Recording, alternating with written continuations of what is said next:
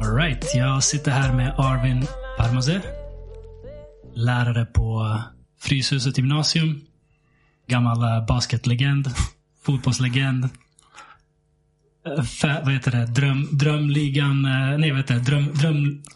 Drömelvan-legend och mycket annat. Välkommen Arvin. Tack så hemskt mycket. Kul att vara här. Jag fuckade upp den där fint, men, men det är en bra start. Precis. Hur mår du? Jo, det är bra faktiskt. Kul att vara här. Lite först när du berättade för mig så här att du ville bjuda in mig på din podd. Så tänkte jag, okej, kul, men fan vem vill lyssna på mig, tänkte jag liksom. Men, så jag hoppas att det ändå blir ett bra avsnitt som tittarna uppskattar. Eller lyssnarna. Vi får se, det är det roliga med det här. Det spelar ju inte så stor roll vem som vill lyssna eller vem som inte vill lyssna. Så länge det är bra samtal och genuint så tror jag att det flyger. Det är liksom, det viktiga är att ha bra, intressanta möten med folk och jag tror att folk generellt uppskattar det när man har genuina samtal med genuina människor. Men jag kan ha fel. Folk kanske lyssnar på det här och tycker att det är helt värdelöst och ingen lyssnar. Men vad ska man göra? Vi hoppas på det bästa. Jag ville börja lite med vem du är. Vad du har för bakgrund, var du kommer ifrån och så folk får lära känna dig lite grann. Hur skulle du beskriva dig själv? Jag ska beskriva mig själv. Den här klassiska frågan som man brukar få på typ så här intervjuer och sånt. Var ser du dig själv om 5 år när jag ska... nej, men vem jag är då? Jag är 38 år. Jag jobbar som sagt som gymnasielärare på Fryshuset gymnasium. Mina föräldrar, pappa är från Iran, mamma är från Filippinerna, och jag har bott här i Sverige hela mitt liv. Och sen var du väl ganska generös när du beskrev mig där i början, basketlegend och fotbollslegend. Det vet jag inte om jag håller med om, men jag har haft ett livslångt intresse för både basket och fotboll liksom. Och så. Men annars, vem jag är, alltså en helt vanlig kille. Ska vara helt ärlig. Vilken var din första passion? Fotboll eller basket? Jag upptäckte faktiskt basket före fotboll. Men sen upptäckte jag fotbollen rätt snabbt in på där också. Men jag skulle säga ändå basket var... Hur upptäckte du basket? Det klassiska tror jag, om jag tänker efter här. När man började lira ute i skolgården i skolan typ. Och sen tyckte jag att NBA och Michael Jordan var jävligt häftigt och sådär. Och sen när jag väl började testa basket så tyckte jag att fan, jag var ändå helt okej på det här liksom. Att man var inte helt oduglig. Sen bara växte den liksom. Du är ganska lång, du är typ 1,85? 87. Var du lång tidigt? Var det liksom så att folk sa att du borde testa basket för att du är lång? Typ. Jag var inte bara lång, jag var lite kraftig också. Lite sådär. Men absolut, min längd har nog också varit en grej. Jag har alltid varit en av de största i klassen, liksom längsta i klassen och sådär. Så att det blev då lite naturligt att man höll på med basket eftersom man är lång. Var det så att du inte fick lära dig att dribbla för du var så stor så att du ska ändå ha under karriären? Nej, jag tror inte det var riktigt så när man kom igång. Men sen efter när man väl började spela organiserat och sådär så fick man sin tydliga roll. Är man stor så blir man oftast en så kallad center och då ska man vara inne i korg och gröta liksom. Så att absolut. Har du kollat på de grabbarna som kommer in till NBA nu? Nej. Nästa års draft, Victor Wembanyama tror jag. Jag har bara sett lite och hört någonting om det där. Vad är grejen? Han är 7'4". Oj. Och det är i centimeter. Det är non-American, alltså det är längre än Shaq. Shaq var 7'2". Nej, det är sant. Shaq var 2'15" tror jag. Så han är nästan 2'20". Jävlar, alright. Och snubben dribblar som en guard. Skjuter 3 år. Han är helt otrolig. Så alla lag som är dåliga i NBA de försöker ju medvetet nu förlora matcher för att ha chans att ta honom. Just det, okej. Så han kommer bli den next big thing tror jag. Han, definitivt. Wow, okej. Det finns en bild på honom där han står bredvid, han är från Frankrike också. Mm. Det finns en bild där han står bredvid Rudy Gobert. Ah, just det. Och Rudy Gobert ser kort ut. Mm. Liksom, det är så här, shit. Jävlar, all right. Nu ser de framåt.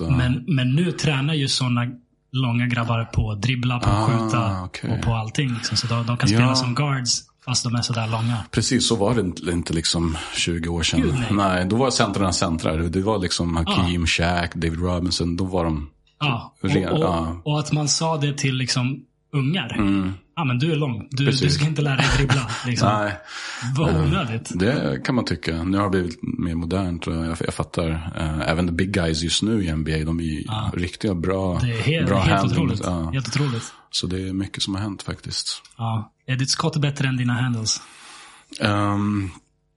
Ja, det skulle jag nog säga. Jag har inte varit jättebra på att dribbla så. Jag kan, men okay. Du och jag har spelat fotboll tillsammans. Det har vi. I Korpen. Legendarisk Korpenlag. FC Människogården, wow. Shoutout till Christian Melå, vår legendariska klubbpresident. Årets coach. Ja, verkligen. Varje år. Jag är ju ingen fotbollsspelare. Jag började spela i Korpen med er då, när jag var kanske 25, 24. Du är riktigt bra på fotboll alltså. Det är helt sjukt. Ni var på riktigt. Jag lovar. Jag spelade med er i 3 år, tror jag. Jag gjorde ett mål. Jag var ju typ högerback ofta, så att jag är inte så bra på fotboll. Så man lägger med dig i min skala. Jag gjorde ett mål på de här 3 åren. Okay. Kommer du ihåg vad det var för mål? Vänta, kan det vara ett nickmål till och med? Det var det som var det sjuka ju. Ett nickmål.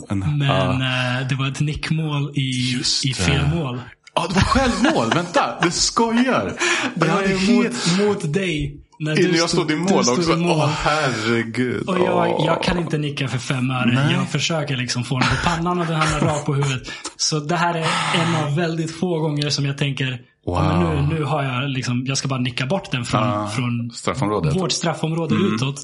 Så jag tänker, jag är helt fri, det är bara att nicka ut den. Men, jag hoppar upp, försöker få en pannan, får den rakt på huvudet. Och den studsar över dig in i mål. Herregud. Och du kollar på mig. Du var så ledsen för att det besviken. Var en match vi ledde 5-0. Jag har min enda chans att hålla nollan och du förstörde det. Ja, tack. Du kollar på mig och bara, jag höll nollan. Jag hade glömt bort det där alltså. Gud. Så ditt enda mål i Korpen var alltså ett självmål mot mig också, när jag stod i mål. Det var ingen höjdare. Wow. Men man måste säga, du var faktiskt duktig. Jag tror att du ger dig själv för lite cred alltså. Du var grym alltså. Jag kunde springa. Jag har ju bra kondition från basketen, så jag hade ju mer ork än de flesta. Men det var ju, så fort jag fick bollen så var det ju bäst att ge den till någon annan. Jo, kanske det, men jag tyckte du skötte det bra i alla fall. Men jag uppskattar att du minns det på det sättet. När tog fotbollen över då från basketen? Jag ska väl säga runt... alltså jag började följa fotboll mer och mer under gymnasietiden. Men precis. Och då tror jag faktiskt... på tal om Christian som vi nämnde nu. Han startade ett korpenlag när vi var på gymnasiet. Och då började vi spela liksom. Då bara fortsatte intresset. Men jag var aldrig riktigt bra på fotboll. Det är kanske därför jag stod i mål då när vi körde Korpen. Du var ju bra målvakt i alla fall. Jag vet inte. Men sen då, det var typ under gymnasietiden som jag började spela fotboll. Och sen började följa fotboll kontinuerligt liksom. Gick på Djurgårdsmatcher. Och tyckte om att kolla på europeisk fotboll liksom, Premier League, Serie A och sådär. Så att sen, det var där det började liksom. Okej. Och idag, vad följer du mest? Nej, men jag är djurgårdare. Jag har haft säsongskort sedan många år tillbaka. Så Djurgården har jag följt liksom aktivt sedan början på 2000-talet där. Innan dess så höll jag mycket på Milan. Tyckte de var coola, men jag ville ha ett lag att supporta liksom lokalt, där man liksom kan gå på matcher och heja fram dem på ett annat sätt än att bara glo på tv liksom. Precis. Så Christian återigen, vi nämner honom ganska ofta nu. Han fick med mig på en Djurgårdsmatch, och det var på Råsunda. Det var där någon gång i början på 2000-talet då. Råsunda, Djurgården mot AIK. Det är ett stekhett derby. Fullsatt Råsunda, du vet. Derby, tifon, liksom bengaler. Och vi stod i Djurgårdsklacken. Och jag blev helt frälst. Alltså det var helt crazy. Stämningen, känslan och supportskapet, allting bara, det var så magiskt. Och sen dess liksom lever i Djurgårdar helt enkelt. Så nice. Att, ja, det minns jag faktiskt med. Hur många huliganbråk har du varit med i? 0 stycken. Jag är verkligen inte en sån där som vevar, bråkar eller sådär. Ja. Så att precis, jag är en vanlig supporter kan man säga. Det låter som ett bra val. Ja, det känns lite onödigt. Lite att hålla på med sånt, kan jag tycka. Men vad vet jag, alla har ju sin grej liksom. Vad är ditt finaste eller härligaste fotbollsminne? Oj, bra fråga. Jag har många fina minnen med Djurgården, med ett flertal SM-guld och riktigt heta derbymatcher. Sen har jag också varit och kollat på fotboll live i andra på andra platser. Vi var ett gäng på San Siro och såg Milan mot Real Madrid, tror jag det var. Champions League, det var häftigt faktiskt. Nice. Var det några slutspel eller gruppspel? Jag tror det var en gruppspel. Och jag tror att den slutade 3-3 om jag minns rätt. Det var mycket mål, det var bara så jävla häftigt. Sen har vi också med grabbarna varit på landslagsmatcher. Vi var i Ukraina, så på matcherna där. Var inte ni på matchen där Zlatan gjorde sitt klackmål mot Italien, eller? Nej, jag tror inte det var just den matchen. Men det VM:et, ja, exakt, EM:et tror jag det var, precis. Så har vi varit i Tyskland också. Så det har varit många fotbollsresor, eller inte många, en del feta minnen. Men jag tror inte att jag har en specifik som sticker ut i mängden, tyvärr. Men de flesta har varit riktigt feta upplevelser, måste jag säga. Men det är någonting speciellt med Stockholm-derbyn. Ni som inte har varit med om det, eller om du har varit på något derbymatch i Stockholm här. Jag tror jag kan ha varit på... Jag vet att det var en Hammarby-match. Jag kommer inte ihåg vilka de mötte, länge sedan. Var det länge sedan? Minns du någonting om så här känslan eller hur du tyckte det var? Så... Nej, okej. Nej. Men well then, därför min teori det var någon som drog med mig. Det var när den här arenan var nyöppnad. Var det Tele2-arena kanske? Ja, jag tror det var. Okej. Jag för mig att matchen inte var så bra. Men vad tyckte du om så här stämningen? Var det inte bengaler, tifon, så här sång, läktare? Jag vet inte. Jag är lite så här antisocial, tror jag, när det kommer till det här. Jag har ju varit på NBA-matchen live också. Jag tycker det är även mer nice att kolla på det hemma på TV. Du gör det alltså? Ja. Okay. Det är för mycket som händer. Det är för mycket annat som tar bort från sporten. I och för sig, fotboll är det lite mer fokus på fotbollen, men NBA live är så här... Det kommer folk och säljer godis och popcorn, det är cheerleaders, det är liksom show på jättehög musik, det är någon som skriker "Are you ready?" Det är sån där grejer. Det är hela tiden någonting. Så jag tyckte att jag var på en match, en slutspelsmatch mellan Clippers och Spurs som gick till förlängning. Jag fattade inte ens att det var förlängning. Plötsligt var det så här sista sekundens skott och tiden gick ut och det är lika. Jag bara, shit, det här var ju en bra match ju.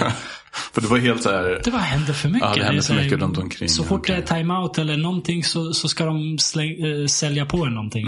Det är liksom lite typiskt amerikanskt, antar jag. Ja, det är lite mer show där borta. Men, så jag har känt att liksom, jag föredrar att kolla på TV så att jag kan följa basketen. För jag är helt inne i... Själva spelet. Nej, men jag fattar. Men jag tycker ändå att man bör uppleva...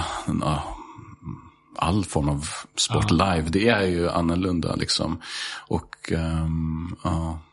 jag var en av få som tyckte att när NBA körde utan publik under covid, att det var asnice. Du tyckte det? Ja. Varför då?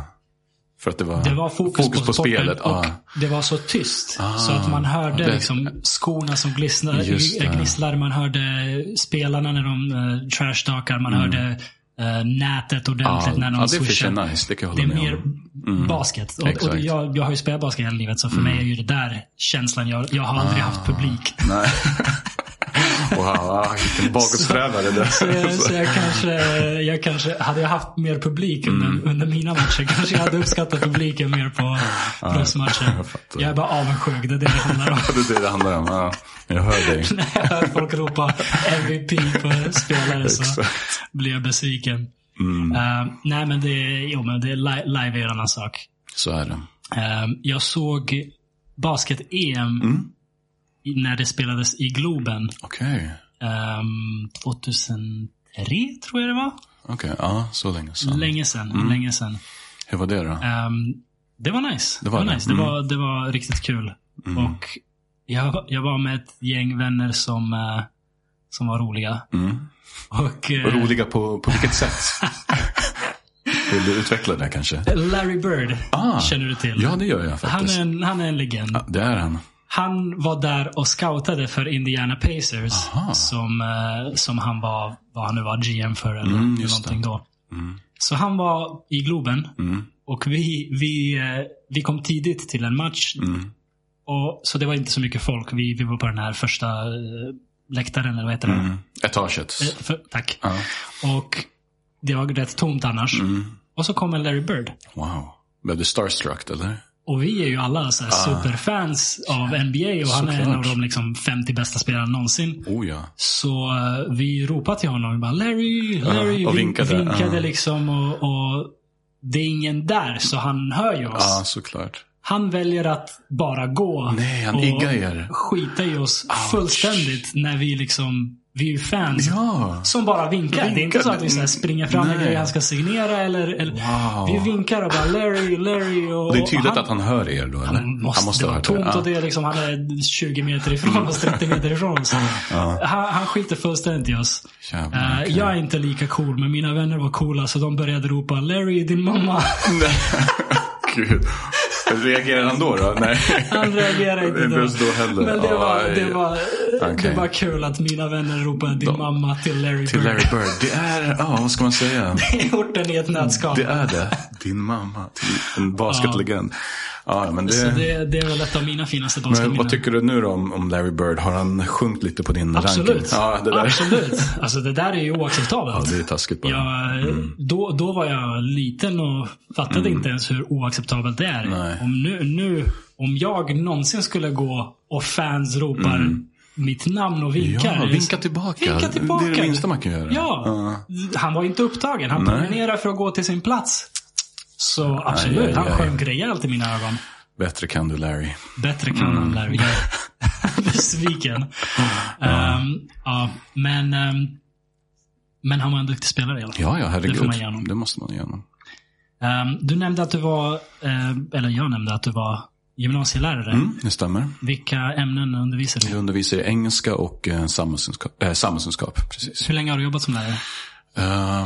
Om jag har räknat rätt så tror jag att jag är inne på mitt 10:e eller 11:e år ungefär. Okay. Någonstans där. Precis. Ganska länge. Har det varit samma ämnen?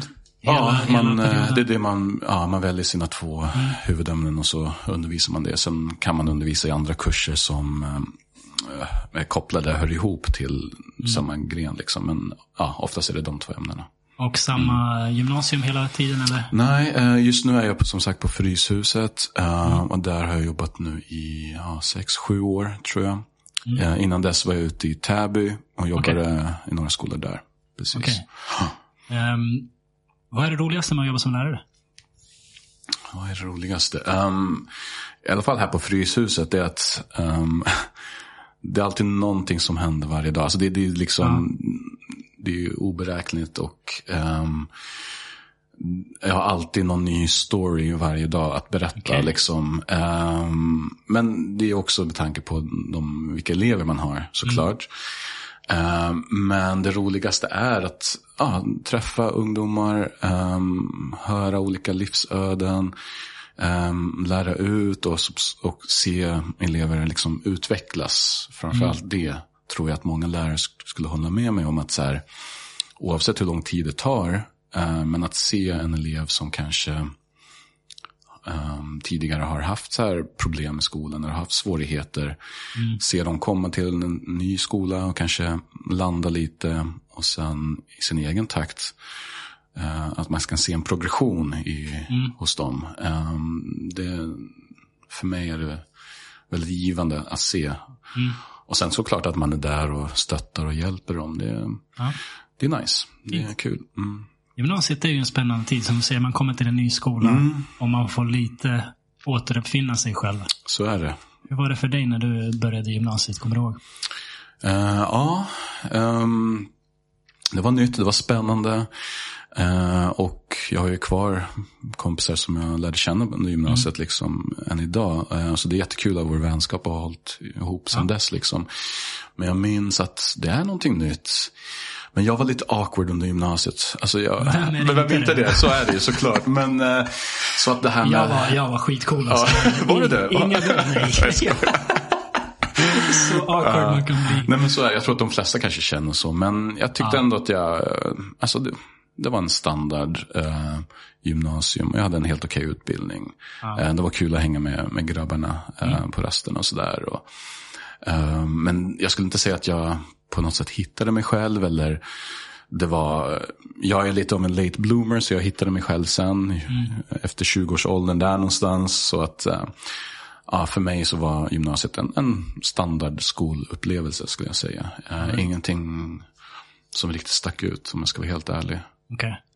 Du nämnde när jag frågade vad det bästa är, att det är någonting nytt varje dag, att det är oförutsägbart. Precis. Och det tycker jag är intressant, för man får ibland höra det från lärare att det är liksom samma läroplan år ut och år in, och att lektionerna är lite samma sak. Så att det kan vara monotont är någonting man har hört lärare klaga på, men det är inte alls någonting du upplever. Nej, inte för min del och inte på den skolan jag jobbar på Fryshuset i alla fall. Men sen är det också, tror jag, vad man gör det till. Alltså att det är klart att om man vill köra samma lektionsupplägg år för år och bara samma grejer och inte förnya sig eller, eller hitta nya sätt att utveckla sin undervisning, då klart, då blir det lite monotont. Men sen också hur man är som person, tror jag också. Det här med att att man har en vilja att så här, testa någonting nytt, eller okej, nu provar vi det här konceptet eller och så. Men så jag tror att det varierar lite från skola till skola, vilken typ av elevunderlag det är och vilka man jobbar med och vilka förutsättningar man har, tror jag, att driva nya projekt eller testa annat upplägg och så där, absolut. Okay. Men jag har i alla fall inte känt någon monoton känsla. Ja, nej, men det är nice. Jag tycker att det är jävligt kul varje dag liksom. Ja. Eller nu överdriver, det är inte jättekul varje dag. Alla lärare som lyssnar, ni vet ju, man har ju sina bra dagar, sämre dagar liksom. Precis, men generellt sett så skulle jag säga att det är kul liksom. Jag kommer inte ihåg hur det var under pandemin. Var det någon undervisning hemifrån? Eller? Ja, vi hade lite distansundervisning. Jag tycker däremot inte att det funkar så jättebra. Nej. Inte samma känsla, och sen att det är inte det. Eleverna har inte heller disciplinen liksom, tror jag. Så ligga hemma och omöjligt att kräva av gymnasieelever att ha den disciplinen. Hur länge körde du det var ju olika omgångar, men i alla fall någon termin där och sen några veckor där, och sen på vår skola så försökte vi göra någon hybridvariant, för att vi märkte att det var många elever som vi tappade på grund av den här distansen. Så att då sa vi att vissa kunde ändå komma till skolan och ha undervisning på plats och så, för att ge dem rätt stöd och hjälp och så. Ja. Så vi körde någon hybridvariant liksom. Okay. Men du sa ändå en hel termin att det var... Ja, jag tror, om jag minns rätt, alltså, i alla fall många veckor liksom. Det är lång tid. Hur gjorde du för att hålla folk engagerade? Ja, det var skitsvårt om man ska vara helt ärlig. Alltså det är ju nytt för oss lärare också, så det är inte så att vi satt på någon sån här nyckel, så här, framgångsrecept på något sätt, utan man fick bara testa sig fram och hålla sina föreläsningar via webbkamera liksom, och så, och försöka engagera eleverna, men det var jävligt svårt. Det var utmanande. Ja. Men jag tror att alla kände att det var ändå tillfället, eller vi hoppades på att det skulle ta slut snabbt, men nej, det blev inte så bra, skulle jag säga liksom. Inget du skulle vilja gå tillbaka till? Verkligen inte. Så nu fan får det räcka med pandemin och virus och sånt där. Ja tack. Det, lite lugn och ro hade vi önskat nu kanske. Det skulle inte vara dumt. Nej. Men de håller ju på att ta fram nya virusvarianter nu. Så det är en bra idé. Okej, gör de det? Och vilka är de då? Det har ju kommit ut nu att... Om det stämmer så har det kommit ut att Pfizer försöker modifiera virus, alltså coronaviruset, för att ta fram nya mutationer för att förebyggande göra nya vaccin. Okej, wow, det låter inte alls riskabelt. Det tänker man, vad kan gå fel? Precis, har vi inte lärt oss någonting kan man fråga sig. Men, jag tror att vissa människor har lärt sig väldigt... intressanta historier eller intressanta lärdomar från det här som kanske gör att de gör såna här saker. Aha, du tänker så. Ja, men det är mycket möjligt. Det var ju inget liksom det har inte varit dåliga år för Pfizer om man säger så. Nej, absolut inte.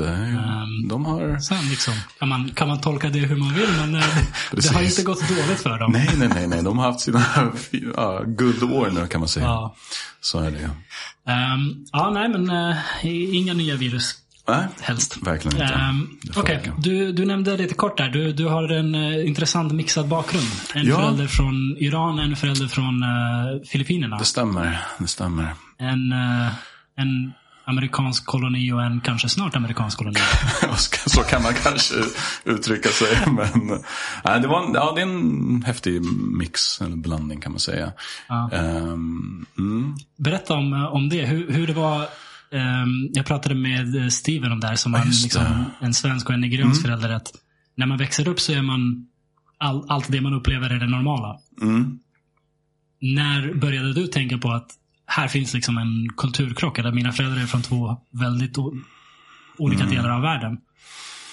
Ja, alltså jag tror inte att jag funderar så jättemycket på det då. Såklart när folk frågar så säger man halv iranier, halv filippin, och så får man oftast en reaktion med, oj fan vad coolt, eller oj hur träffades de och sådär, och vill veta lite den storyn. Men för min personliga del så här, när det gäller typ min identitet och så där, det var inte någonting som jag funderade väldigt starkt på. Man är ju, och jag är född i Sverige, så att man är ju svensk med utländska föräldrar, en hybrid av olika typer av kulturer och olika bakgrund. Men jag vet inte, nu tappar jag bort vad frågan var. Men det här med... om du liksom någon gång under din uppväxt insåg att de kommer från så skilda... Ja, okej, om det är kulturkrockar menar du. Ja, men precis. Det har inte varit jättemycket. De pratar ju engelska med varandra liksom, så jag växte upp med engelska som modersmål. Men de kulturkrockarna som fanns, det var liksom... egentligen så här små grejer egentligen. Det var inte någonting jättestort. Men det kan vara så här när det gäller mat. Pappa älskade lamm. Aha. Mamma hatade doften av lamm och liksom ville inte tillaga det. Och så blev det lite så här, men lamm är gott och viktigt för mig. Iranier älskar lamm liksom. Så det är sådana små grejer egentligen. Men annars så tycker jag ändå det funkade väldigt bra. Kulturkrocken mer skulle jag säga att när föräldrarna skulle anpassa sig till svenska samhället och normer som finns här i Sverige och så, det skulle jag säga i alla fall, det var lite mer utmanande skulle jag säga kanske. Är persisk kultur och filippinsk kultur relativt nära eller?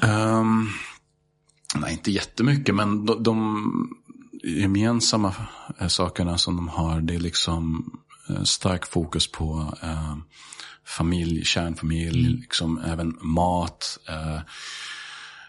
mycket socialt umgänge och sånt.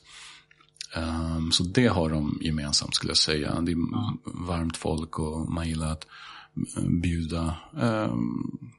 bjuda in vänner och släkt och sådär, och käka ihop och bara hänga tillsammans liksom. Så det var mycket sånt när vi växte upp faktiskt. Jag har en vän som promenerade från Paris till Mekka Oj, wow.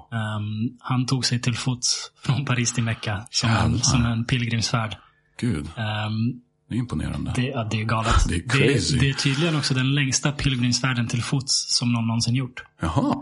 I alla fall registrerat. Okay. Mm. Men han kontaktade inte Guinness rekordbok förrän efteråt. Ja, och de kräver att man kontaktar i förväg. Så han står inte någonstans som att han har gjort det. Så inofficiellt så är han där. Men han har liksom datan på sin GPS på bilen att han har gått 8800 kilometer eller någonting sånt. Och det tidigare längsta var så här 8600 eller vad det är. Okej. Helt sjukt. Wow. Men han promenerade genom en massa länder då, såklart. Och han sa att Iran var det landet där folk behandlade honom som allra bäst. Där stannade folk. Okay. Och liksom erbjöd honom mat och sovrum och allt sånt där. Det var jättevänliga människor, sa han där. Okej, kul att höra. Mm, verkligen. Wow. Vilka har godast mat? Filippinerna eller Iran? Ja, men Iran 100%. Alltså. Det går inte ens att jämföra. Alltså ingenting ont om Filippins. Juji kebab, rör med sabzi, rej med badom jun. Vi kan prata en timme om mat, men det ska man inte göra. Nej, det är riktigt nice. Alltså filippinsk mat, det är okej, det är lite så här klassisk asiatiskt, men det är inget speciellt som sticker ut. Det känns som mer fokus på fisk och skaldjur, va? Ja, det har de. Det är ju typ en stor ö, Filippinerna. Men det är annars är klassiskt i Filippinerna, så nudlar, vårrullar. Gillar du sånt eller är du helt... Nej, jag tycker det är skitgott, absolut. Men persisk mat är dunder. Alltså det är wow. Alltså om inte ni har smakat persisk mat, dra till någon restaurang. Vilken är den bästa i Stockholm? Vilken skulle du tipsa om? Det finns ett ställe i Akalla. Vanak. Ja, exakt. Det är riktigt bra faktiskt. Ja, det är det. Så att har man vägarna förbi eller vill ta en liten roadtrip till Akalla. Hitta dit. Utforska orten. Precis. Det är så mycket mat också på Vanak. Ja, man blir mätt. Det kan man säga. En rejäl portion. Mm. Ja, det är nej, så det är nice faktiskt. Det är typ det bästa med Iran skulle jag säga just nu. Det är inte så mycket annat att skryta med. Nej, de är tydligen väldigt givmilda och generösa. Ja, personer är bra. Men det är fint. Iran har ju haft ett tufft år. Det har varit mycket oroligheter och problem. Många tuffa år. Men absolut nu. Beroende på hur långt bak man vill gå så har det varit en del tuffa år. Så är det ju, men absolut specifikt nu de senaste tiden. Mm. Mm. När lämnade farsan? Han åkte till Filippinerna för att studera någon gång där 75-76 någonstans där, tror jag faktiskt. Bra timing. Ja, det var precis innan revolutionen då. Så att så han åkte inte tillbaka efter det eller? Nej, det blev lite knas så att säga. Och jag tror att han delar väl samma historik med många iranier som bor i Sverige idag eller som har flytt eller hur man vill uttrycka det. Att det var inte så stabilt. Och lite beroende på också hur engagerad man var i de här politiska frågorna och sådär. Men det är klart, jag tror att alla skulle vilja återvända eller hade velat återvända och så, men det var alldeles för rörigt och kaotiskt så att de var inte säkra helt enkelt. Så att det blev Sverige. Hur blev det Sverige? För du sa att han flyttade till Filippinerna och studerade. Jag antar att det är där han träffade mamma. Han träffade mamma där, precis. Tanken var att pappa skulle återvända till Iran, men på grund av omständigheter så att säga så gick det inte riktigt. Så att och jag tror inte pappa ville bo i Filippinerna heller, så att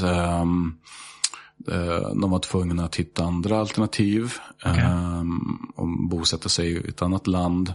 Och jag tror att de ansökte om att flytta till Australien och Kanada och sådär, men jag tror att de fick avslag. Men Sverige släppte inom precis. Så det är skitbra. Det är vi glada för. Ja, vi är glada för det.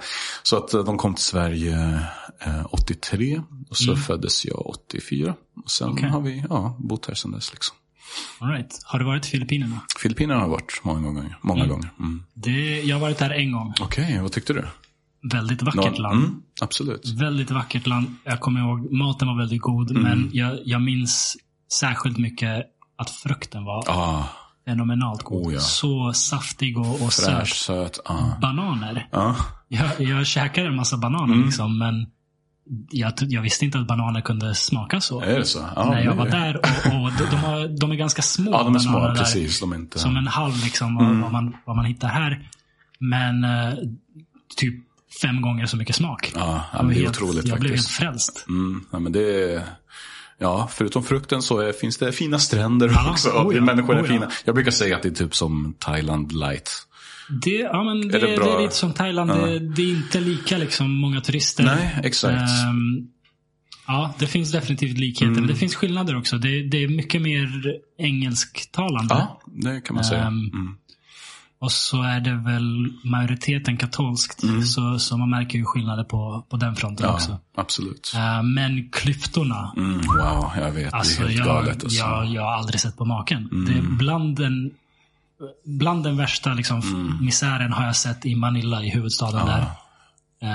Precis bredvid några av de liksom, finaste skrytbyggena jag har sett. Jag vet, det är helt galet. Alltså. Det är liksom gallerior och höghus, höghus i glas, jättefina liksom, stora byggnader.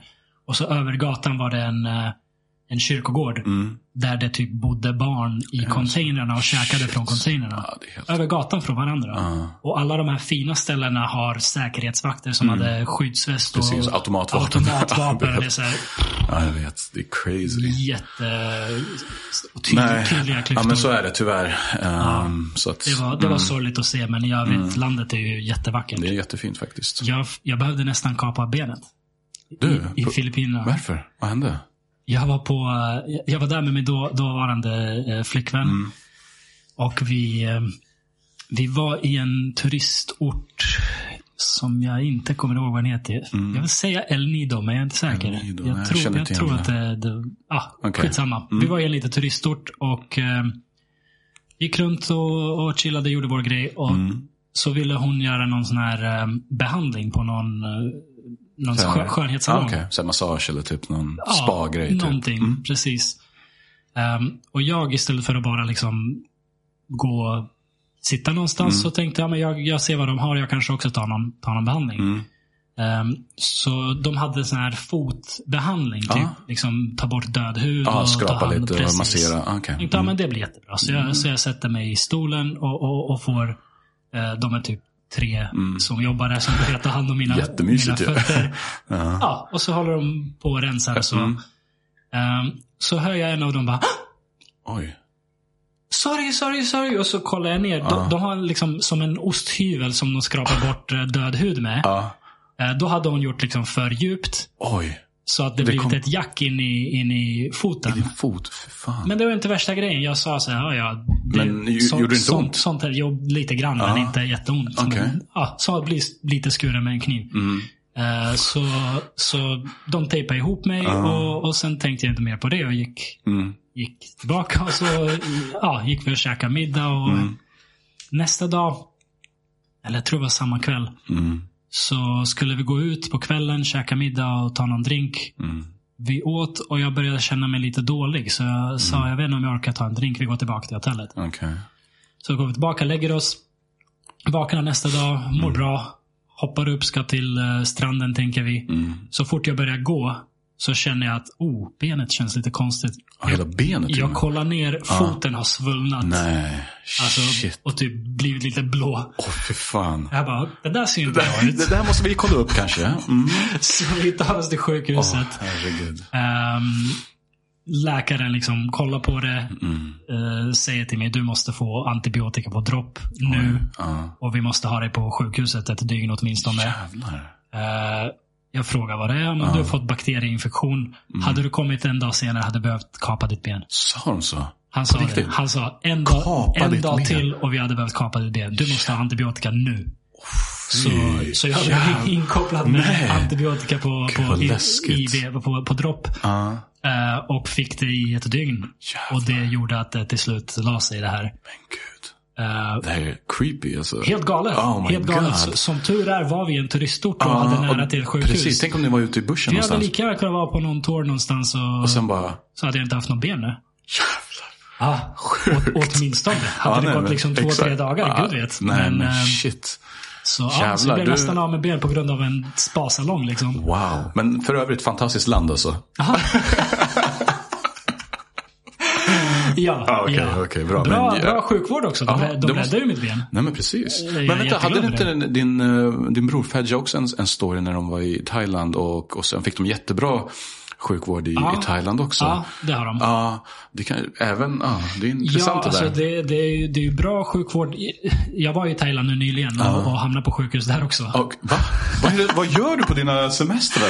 Alltså, nu vet jag inte. Jag fick matförgiftad. Matförgiftad, okej. Okay. Jag åt någonting och fick ett virus. Okay. Jag trodde jag bara var uttorkad för jag hade solat mycket den dagen och tränat, så jag tänkte jag kanske överdrev det. Kom till sjukhuset. Jag hade väldigt svårt att hålla vatten och mat i mig, så liksom jag började åka till sjukhuset. Visade sig att jag hade en bakterieinfektion. Såklart. 3 nätter. 3 nätter? Ja. På sjukhus? 3 nätter fick jag ligga där och få återigen antibiotika på dropp. Du är värsta antibiotikaveteran. Det är inte en bra sak. Nej. Man blir ju, kroppen klarar ju bara av en viss x antal doser, och jag har ju tagit antibiotika flera gånger förutom det, så det är antagligen inte bra. Nej, verkligen inte. Vad ska man göra?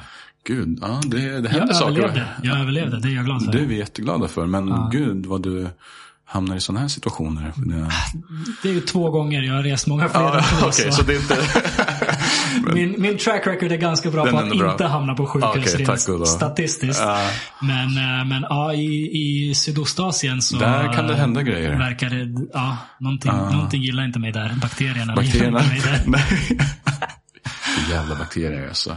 Usch. Vad ska man göra?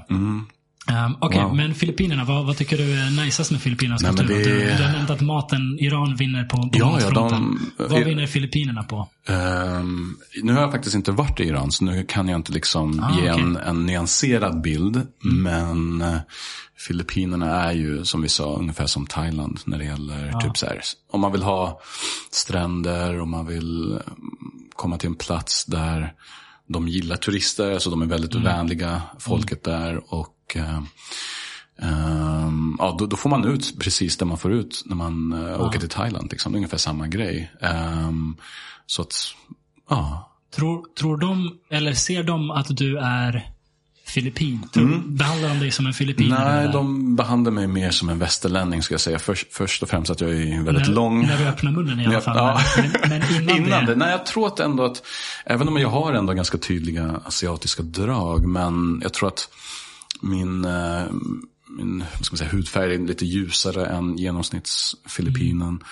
Och framförallt min längd, skulle jag säga, är en dead giveaway. De är lite korta där. Ja, precis. Men intressant nog har de en väldigt bra basketliga. Det har de, PBA. Det är typ en av världens bättre efter NBA. Är det så till och med? Jag har ingen aning, jag bara säger saker. Gud, vad var en riktig... Nej, jag tror de är bra. Ja, de är bra, alltså, absolut. De har en stark basketkultur, det har de faktiskt. NBA är extremt populärt för verkligen, och där spelar basket är ju deras, vad ska man säga, nationalsport, tror jag. Nej, men det är ett fint land, härligt folk, och men såklart, du nämnde det här med de här klyftorna i samhället. Lever man i fattigdom, kanske extrem fattigdom, då är livet jäkligt tufft alltså. Och att det är så, som du sa, väldigt tydligt i huvudstaden Manila, liksom. Precis bredvid, liksom, de fina distrikten, så är det i princip liksom ghetto gånger 100. Det är trashigt och det är bara misär för vissa. Och att se det sådär, så tätt in på varandra, det är liksom... man ser det inte ofta i många länder faktiskt. Nej, det är skrämmande. Men kan man bortse från det så är det nice. Det är ju liksom svårt att göra någonting åt. Nej, vad ska man göra liksom? Men jag tror att de flesta, om vi åker till Filippinerna som turister, då är det samma semestervibes. Det är liksom få platser jag har varit där man ser så stora kontraster så nära varandra. Ja, så är det. Och det är väl lite... Jag skämtade ju lite om det innan, att det är en för ett amerikansk koloni. Det är det ju. Men det känns lite som när man släpper lös kapitalism, så finns det extrema vinnare och extrema förlorare. Så är det ju. Och det är ju lite så jag upplevde att det har varit i Filippinerna. Nej, men absolut, det kan man inte blunda för. Nej. Det var någonting annat jag skulle fråga dig om. Du sa att du inte hade varit i Iran. Nej, precis. Jag har velat åka, men det har varit lite strul tidigare när vi har försökt. Hos ambassaden ska jag säga. Det är vissa papper och vissa dokument. Och de vill att jag ska ha en persisk pass. Så det har varit lite så här struligt och... Pappa har varit lite skeptisk när det gäller de delarna. Jag kan inte gå in på detalj, men det har varit lite så strul med hur man ska ta sig dit. För mig i alla fall. Ja. För pappa är det lugnt. Han har åkt till dem flera gånger. Men, okay. Så det är lite synd alltså. Jag skulle jättegärna vilja besöka Iran. Kanske inte just nu. Men någon gång i framtiden när det kanske lugnat ner sig. Vi får se. Ja.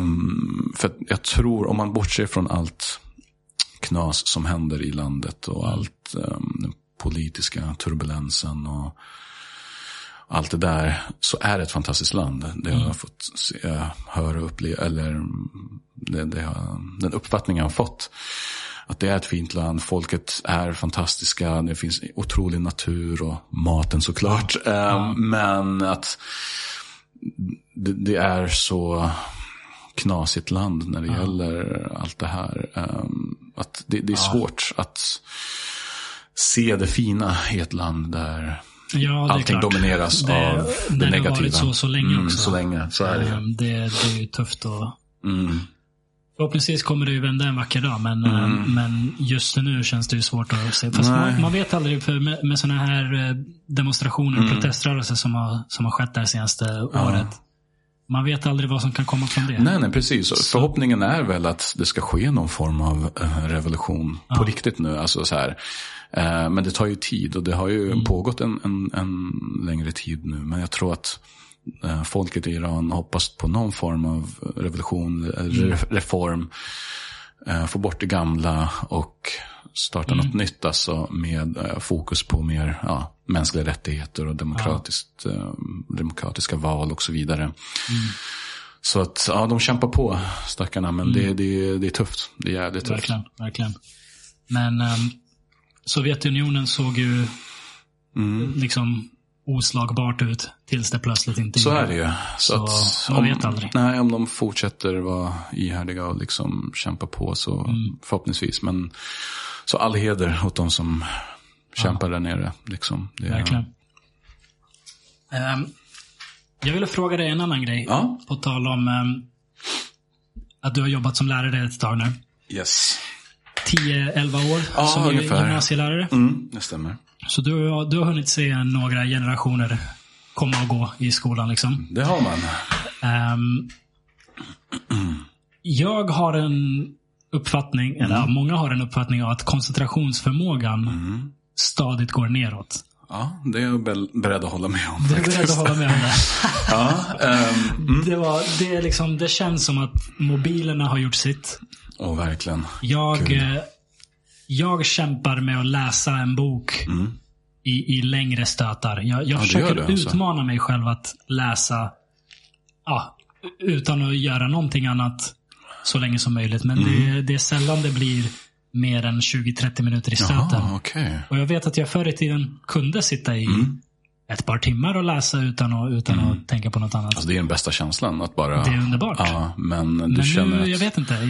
Mobilen ibland och bara typ rastlöshet. Okay. För att man är så van vid snabbare medium.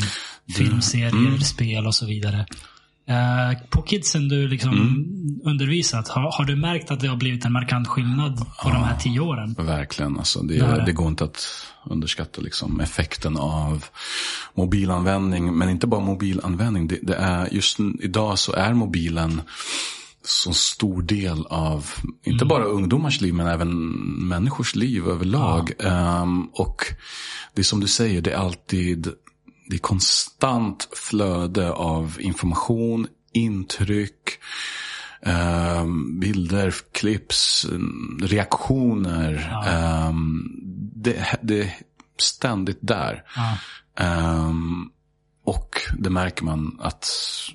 Alltså, det är ingen bra grej, skulle jag säga. Och speciellt inte för ungdomar och skolungdomar framförallt i skolmiljö, på lektionerna. Det är en sån jäkla distraktion alltså. Ja. Sen vet jag att det finns vissa skolor som har implementerat såna här mobilförbud eller någon form av sånt. Mm. Hos oss har vi inte riktigt det, men kanske värt att diskutera ifall vi ska ta det, för att det är hemskt. Kommer mobilerna upp mycket under lektionerna? Ja, det... Du får säga till dem att lägga undan hela tiden. Och att man märker att det tar... Så skulle de vara borta från mobilen bara 10 minuter, 1 kvart. Mm. Det påverkar så pass mycket. Ja. De blir så här, stissiga. Det är ungefär som någon som inte får sin fix liksom. Det är ju exakt vad det är. Ja, men så är det ju. Exakt vad det är. Det är ju hela mobil, eller alla appar är ju konstruerade för att maximera användning. Så är det. Så det är ju dopaminkickar och hela den här FOMO-grejen. Mm. Så det är exakt som att man inte får sin sil. Nej, och det är galet. Men samtidigt så här, okej. Det är klart att det är väldigt lätt att säga sådana här saker. Det är inte så bra, det påverkar elevernas koncentrationsförmåga, även vuxna hos dig liksom, Gud, din förmåga. Gud, ja. Men samtidigt är det så här, det är den verkligheten vi lever i. Alltså vi lever och bor i ett teknologiskt liksom samhälle liksom. Tekniken är en del av vår vardag. Jag skulle dock bara vilja att man försöker tänka på att så här, minska sitt användande. För det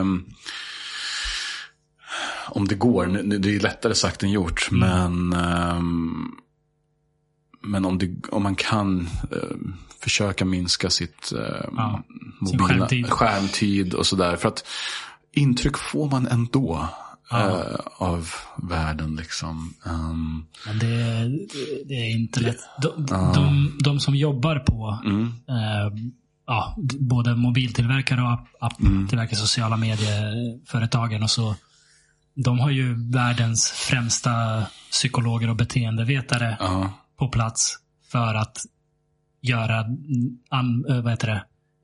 upplevelsen av appen så beroende från kanalen som möjligt. I princip, nu överdriver jag, men det är i princip vad de gör. De tjänar pengar på att du är på plattformen så att du ser annonser. I alla fall appar med den modellen som Facebook. Exakt. De tjänar pengar på din uppmärksamhet. Då vill de ha så mycket av din uppmärksamhet som möjligt. Precis. De har världens främsta hjärnor som tänker på hur de kan få dig högt. Det är ju svårt nog för en vuxen människa att stå emot. Så är det ju. Men för kidsen, det är kört. Nej, det är... Jag sa det i samtalet i min senaste avsnitt med Andy, att jag tror att vi om 30, 40, 50 år kommer kolla tillbaka och tänka... De här människorna var dumma i huvudet. De gav de sociala medier till barn. Lät barn använda sociala medier. Det är absurt. Det är som att ge barn heroin. Ja, men så är det ju. Du har en poäng. Och det börjar ju ganska i tidig ålder också. Barn som föddes 10 år sedan. Det är liksom en del av vardagen. Och det blir bara mer och mer. Det är en självklarhet i deras liv just nu. Det är bara att kolla på den här serien Black Mirror. Där kan man se framtiden liksom, eventuellt hur det kan... En del nutid. Ja, faktiskt så är det ju. Det är lite läskigt. Det är ju en grej jag tror någon av skaparna i serien sa det, att det började bli svårare att göra science fiction när det är reality. För det är så mycket av det som de har gjort som har blivit äkta redan. Nej, men det är galet alltså. Så för 10-11 år sedan, vad är det nu? 2023, du började 2012 ungefär. Ja, någonstans där tog jag lärarexamen. Någonstans. Då var de 15-åringar, då är de födda typ 97. Då. Ja, och nu är de 05-06 tror jag. Så från 97 till ungefär 05-06. Det har ju hunnit hända en del. Verkligen. Mobiler började ju... typ 2000-tal. Någonstans där. Runt år 2000 blir något som de flesta hade. Men jag tycker det är helt bisarrt. Jag är 34 år. Jag är inte gammal någonstans. Nej. Men jag har haft en Nokia 3310. Bästa telefonen alltså. Och jag hade den som relativt ny telefon. Inte så att jag fick en vintage-telefon. Nej. Det var din, det var den första telefonen. 3210 kanske det var. Jag kommer inte ihåg. Men saksamma. Det var liksom exakt det som gällde då. Och jag fick min första telefon när jag var typ 14-15. Så på de här 20 åren har jag gått från 3310 till vad du har nu, någon... Google Pixel liksom, som har typ 3 kameror och kan göra helt sjuka grejer. Det är bizarrt. Det är en snabb jäkla utveckling faktiskt. Men det är mysigt att ändå blicka tillbaka till den tiden. Jag är så glad att men även det här, jag är från den eran. Ja, exakt. Att man har uppskattat det. Och även det här med att vara uppkopplad. Jag tror att de flesta 80-talisterna, även 90-talister, kommer ihåg liksom, när man kopplar upp sig med ett modem. Liksom, man ska in på internet, surfa nätet. Alltså, det var ju en helt annan grej. Så att absolut, det är mycket har hänt, kan man säga. Ja, men det är bizarrt att vi som är relativt unga människor kan ändå så här. För det är nästan som att säga jag var med liksom innan vi höll på med jordbruk och nu håller vi på med jordbruk. Ja, precis. Det är nästan så stort skifte som har hänt för information. IT-revolutionen är ju kanske mer omvälvande än jordbruksrevolution. Det är mycket mer, för det gick så mycket snabbare. Det tog typ 30 år. Ja, och det påverkade allt. Ingenting är ju sig likt från 30 år sedan till nu. Men det mest intressanta, eller det är jag sitter här nu och funderar på, vad blir nästa typ av samhälle? Vi har gått från jordbruk till industrialism, liksom. Vi har gått, nu är vi någon informationstekniks samhälle. Vad fan blir nästa grej? Det går inte ens att föreställa sig, eller? Det blir the great reset. The great reset, oj. You tillbaka will own nothing and you will be happy. Alltså, jag vet inte. Men är inte det ganska intressant att så här, spekulera? För att nu, AI, hela den grejen med artificiell intelligens och med den här ChatGPT-grejen som har dominerat nyheterna nu. Alltså, det kanske blir någon form av sån robotrevolution. Alltså, de här filmerna som vi såg, de här Terminators och alla de här, vad heter den med Will Smith, I, Robot. Det känns inte långt bort. Har du sett Her med Joaquin Phoenix? Her, jag tror inte det. Den borde du säga riktigt bra. Är det samma tema där? Det är ett AI-operativsystem som Siri. Som är såklart bättre då, men han... Ja, de utvecklar en relation för att det här AI-systemet är så bra. Och det är en jättebra film som utforskar det här ämnet väldigt, väldigt väl. Och det ser man ju. Folk gifter sig med sina AI-karaktärer och det är ju... Ja, det är ju på gång. Jag vet inte om du har sett det senaste med ChatGPT. Microsoft har ju integrerat det i Bing, deras sökmotor. Ja, de har det. Och då har några journalister liksom lekt med det här och skrivit artiklar. Och det har hänt så bizarra grejer. Det är en som har en journalist som har snackat med Bings chattgrej då, och efter ett tag så började roboten kalla sig själv för Sydney. Den sa att den heter Sydney. Uff, bara där är det lite creepy. Den ger sig själv ett namn liksom. Den ger sig själv ett namn. Och säger till den här journalisten att hon, Sydney, är förälskad i honom. Oj. Och han skriver så här: nej, men jag är gift. Och hon säger saker som: ja, men du är gift men du är inte lycklig. Du borde lämna din fru och vara med mig. Ja, för jag får en rysning. Det är läskigt det här. Alltså, det är creepy. Han tyckte det var obehagligt. Det är klart. Och så skrev han någonting som: nej, men jag är en journalist. Jag ska skriva en artikel om det här. Och hon svarar, jag kallar henne hon också. Liksom. Du kallar henne roboten. Hon svarar: vadå, ska du skriva en artikel om mig? Har du inte tänkt på hur det kommer påverka mig? Bryr du dig inte om mina känslor? Jättecreepy. Ja, det är creepy alltså. Och han frågar, men har du känslor? Ja, självklart har jag känslor. Jag kan känna glädje, jag kan känna sorg, jag kan känna smärta. Du vet, det är helt... man sitter där och bara, vad ska man tro? Vad ska man tro?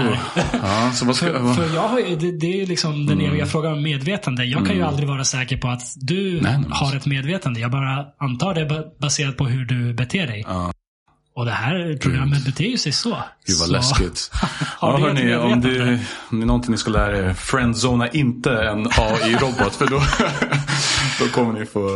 det är ganska obehagligt. Alltså. Man undrar ju hur det kommer gå. Men jag tycker det är intressant. Det är intressant. Jag tycker inte vi ska sluta. Nej, absolut. Ja, men det är ju... Ja.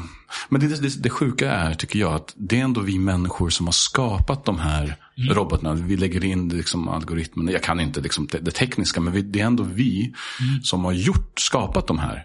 Det är inte så att de skapar sig själva. Nej. Så vi lägger in liksom allting, men sen på något sätt så...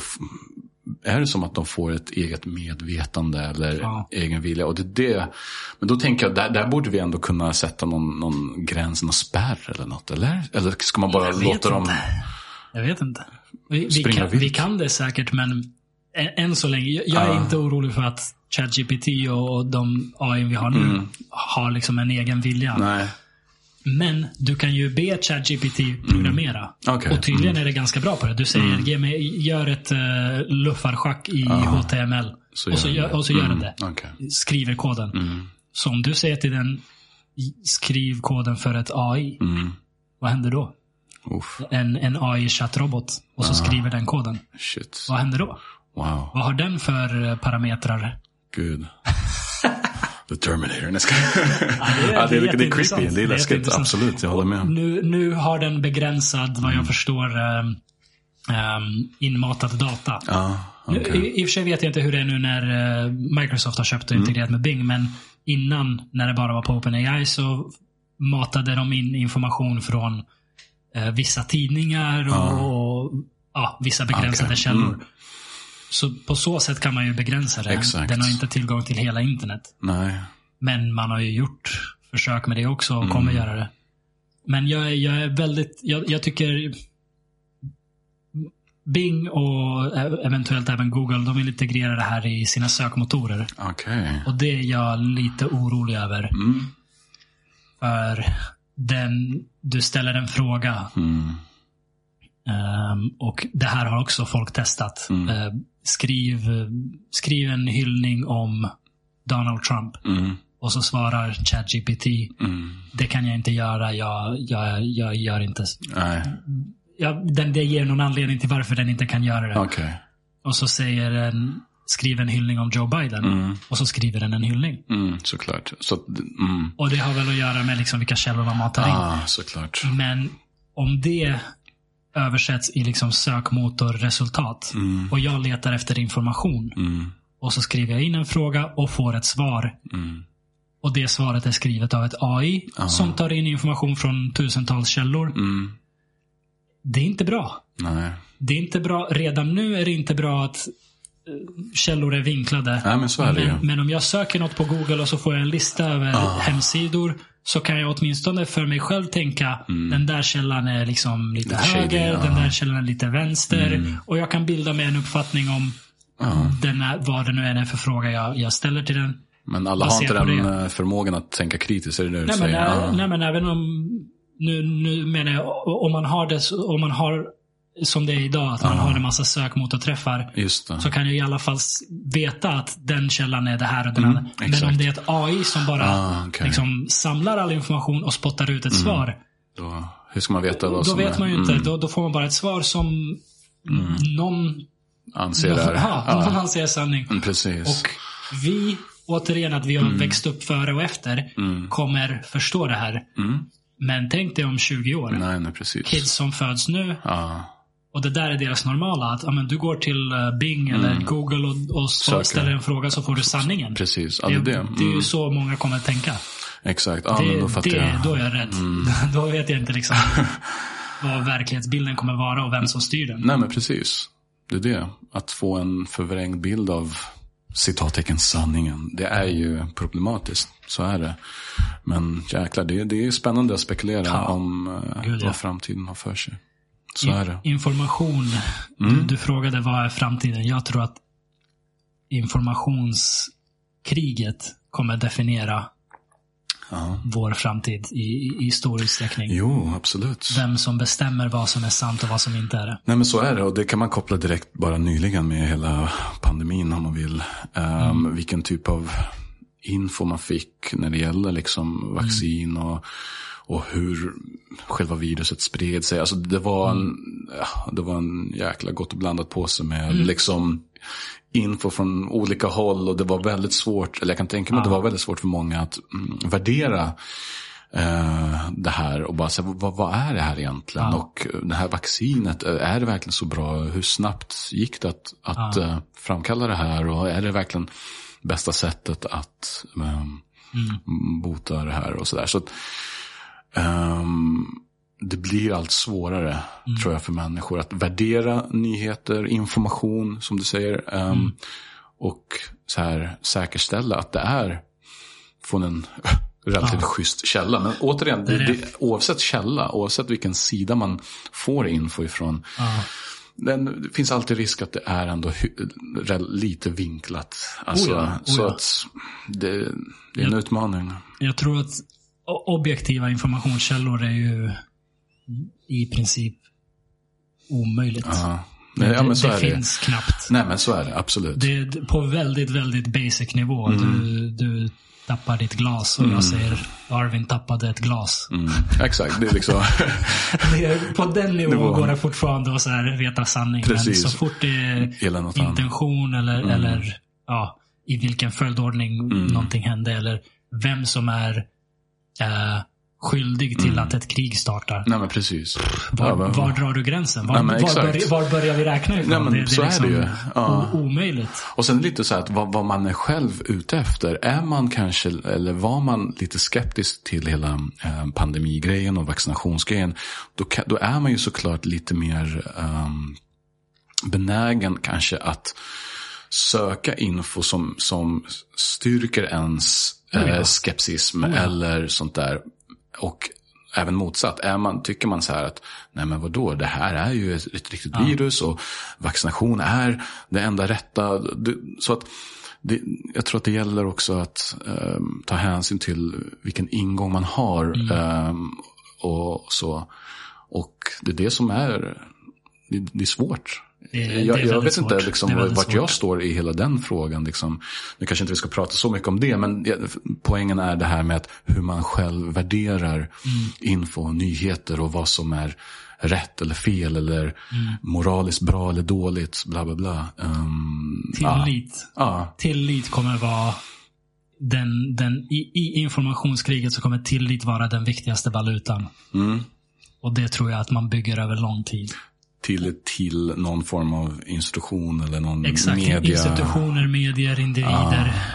För tilliten har skadats rejält för institutioner som vi litat på väldigt länge. Tilliten är så gott som borta för väldigt många medieinstitutioner till exempel. Så är det. Med all rätt. Många medier liksom har visat sig vara lögnare rakt av, och det upptäcker folk det en gång, så är det över. Så är det. Tilliten är borta. Så att kunna bygga tillit över tid tror jag kommer vara det viktigaste i den här eran, för att man kan aldrig veta. Nej, det är alltså, jag har ingen aning liksom. Jag vet inte vad som är rätt. Det är bara saker som man själv upplever som man kan vara säker på händer så, och även det ibland är man inte det. Men allt annat får man genom någon sorts andrahandsbeskrivning, tredje, fjärde, femtehandsbeskrivning. Precis, och så blir det så att man då måste man ha källor man litar på. Exakt, och så får man bilda sin egen uppfattning, sen får man väl skita i om det är liksom faktakorrekt eller inte, men det kan man inte göra. Det är det man gör ju, det är det folk gör. Man alltså så här, folk söker den info de vill ha, och så värderar man den informationen, och så bildar man sig en relativ sanning eller uppfattning om att okej, men så här kanske det är då. Eller hur? Jag håller med om att folk gör det, men det är ju ingen bra grej att göra. Nej, det är inte bra grej att göra, men det är vad vi gör. Vad har vi för val? Alltså när man söker corona, alltså du får ju... Man har ju valet att är man inte säker på någonting så säger man inte jag är säker på det här. Nej. Det är ju ett val man kan göra.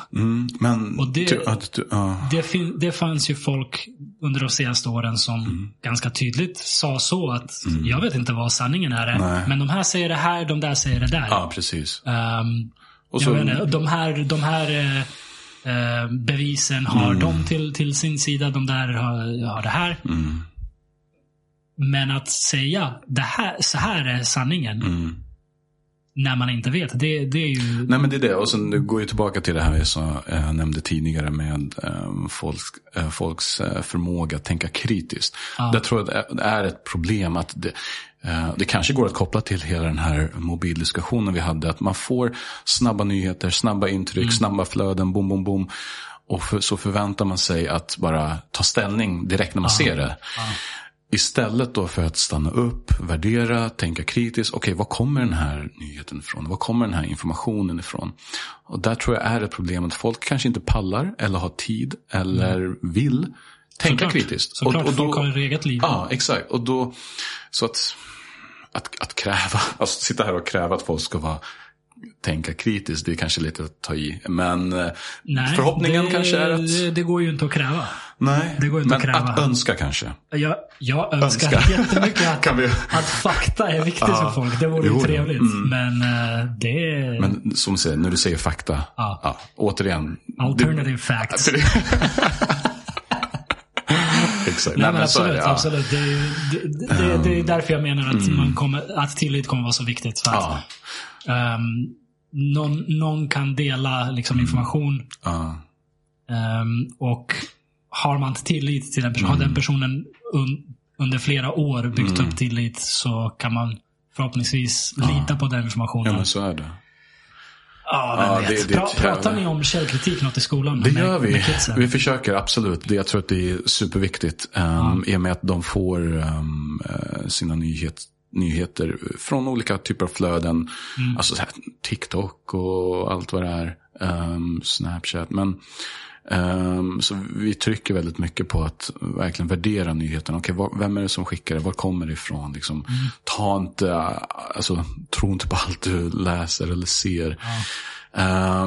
Och det är en viktig grej i skolan idag. Jag tror att de flesta lärarna jobbar med det ganska aktivt. Och det ska man göra. Och sen också så här, vilka, om vi pratar om så här vanliga nyheter, så vilka nyhetskällor ska man hänvisa dem till liksom? Du vet, ja, det är en bra fråga. Ja, exakt. Tillbaka till det här med så här, vem ska man lita på? Bla, bla. Men alltså så här, absolut ingenting ont om Aftonbladet, DN och sånt där, men man ska även vara försiktig där kanske. Det går att ifrågasätta även det som är standard liksom. Det som är liksom etablerat exakt.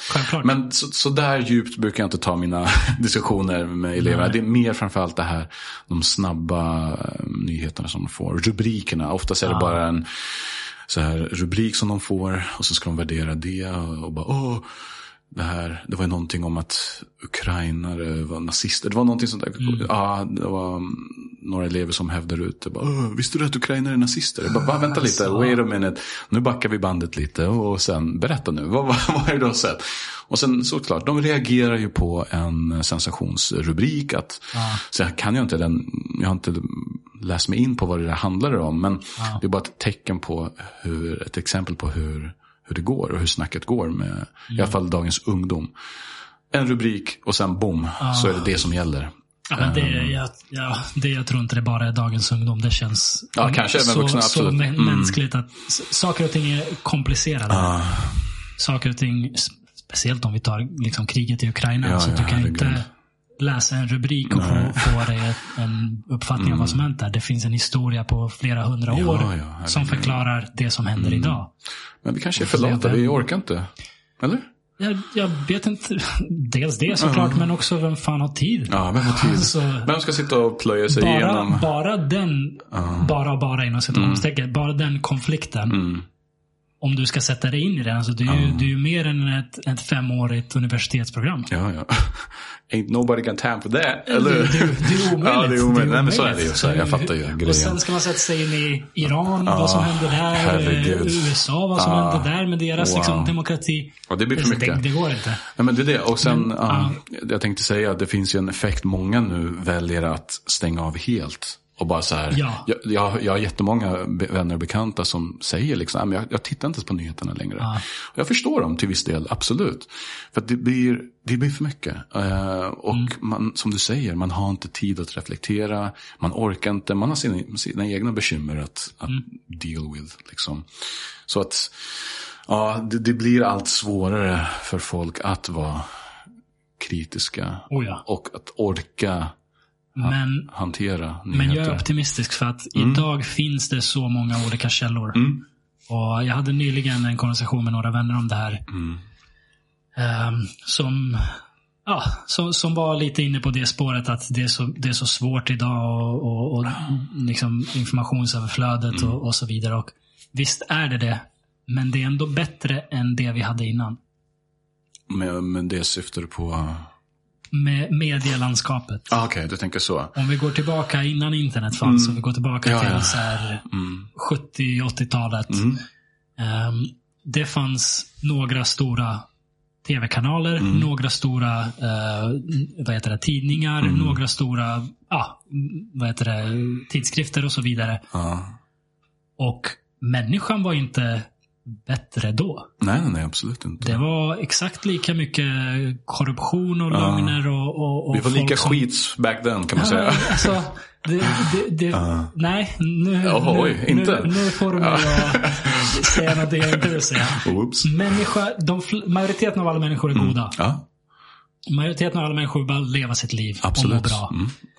Men de som är kallt beräkneliga, ambitiösa och makt, som strävar efter makt, de gör sin grej, och eftersom de gör sin grej och resten av oss bara vill leva vårt liv, så vinner de i politik, i och maktspelet. Så, exakt, och nu är det till och med lättare för dem att föra sin agenda i och med vår teknologiska samhälle, eller? Det jag vill säga är att förut, när det bara fanns ett fåtal informationskällor, så var det lättare att kontrollera informationen.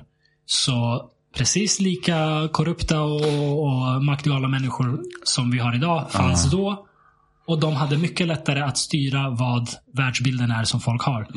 Nu är det inte lika lätt, för nu kan de slänga ut något på sociala medier eller på sin blogg eller vad som helst. Säga att alla tidningar, som i USA, nu var det ett tåg som kraschade i Ohio. Exakt. En massa kemikalier släpptes ut, sprängdes. Medierna var knäpptysta. Alltså med deras vad ska man säga, företagsmedier. De nämnde det i typ så här 10 sekunder. Det har skett en olycka. Och sen pratar de inte om det på en vecka. Det är sjukt. Information spreds på sociala medier. Folk som var där, som spelade in, som pratade med invånare. Kunde sprida den här informationen, och sen var liksom de stora medierna också tvungna att göra något för att folk började inse att vad som hände där borta. Det är ett framsteg i medielandskapet. Och hade den olyckan skett på 60-70-talet, så hade det bara tystats ner och så hade det varit klart. Någon hade väl hört det från någon som varit där och så. Men det fanns inga sociala medier så att man kan verkligen sprida en sån här. Så jag är väldigt optimistisk när det kommer till att mer information... information är friare idag. Därför kommer också mer korrekt information ut. Sen är det risk att den drunknar i havet av missinformation och så och narrativ. Men det är fortfarande bättre än innan, för nu finns i alla fall möjligheten att sprida och konsumera information. Nej, men du har rätt, absolut. Jag tror att det är en intressant poäng som du belyser här faktiskt. Just möjligheten att komma med liksom alternativ, eller inte alternativ, men fakta kring en händelse och sådär. Så att, men det är tillbaka till det här hur man sen värderar och sådär, men det har vi redan pratat om. Men absolut, jag kan delvis hålla med dig om att det finns en viss optimism i det, hur folk hanterar det. Vi får se helt enkelt hur det... Det är en väldigt intressant tid att leva i. Ja, det är det. Jag tror att den här liksom IT-revolutionen som vi är mitt i, den kommer ju... om några 100 år, ifall det finns folk att skriva historieböcker, så kommer ju den här perioden ses som när tryckpressen. Ja, när tryckpressen uppfanns. Mm. Det orsakade ju en massa kaos. Det gjorde det. Men det var ett sån otroligt genombrott, teknologiskt genombrott som i allra högsta grad gjorde mänskligheten bättre. Mm.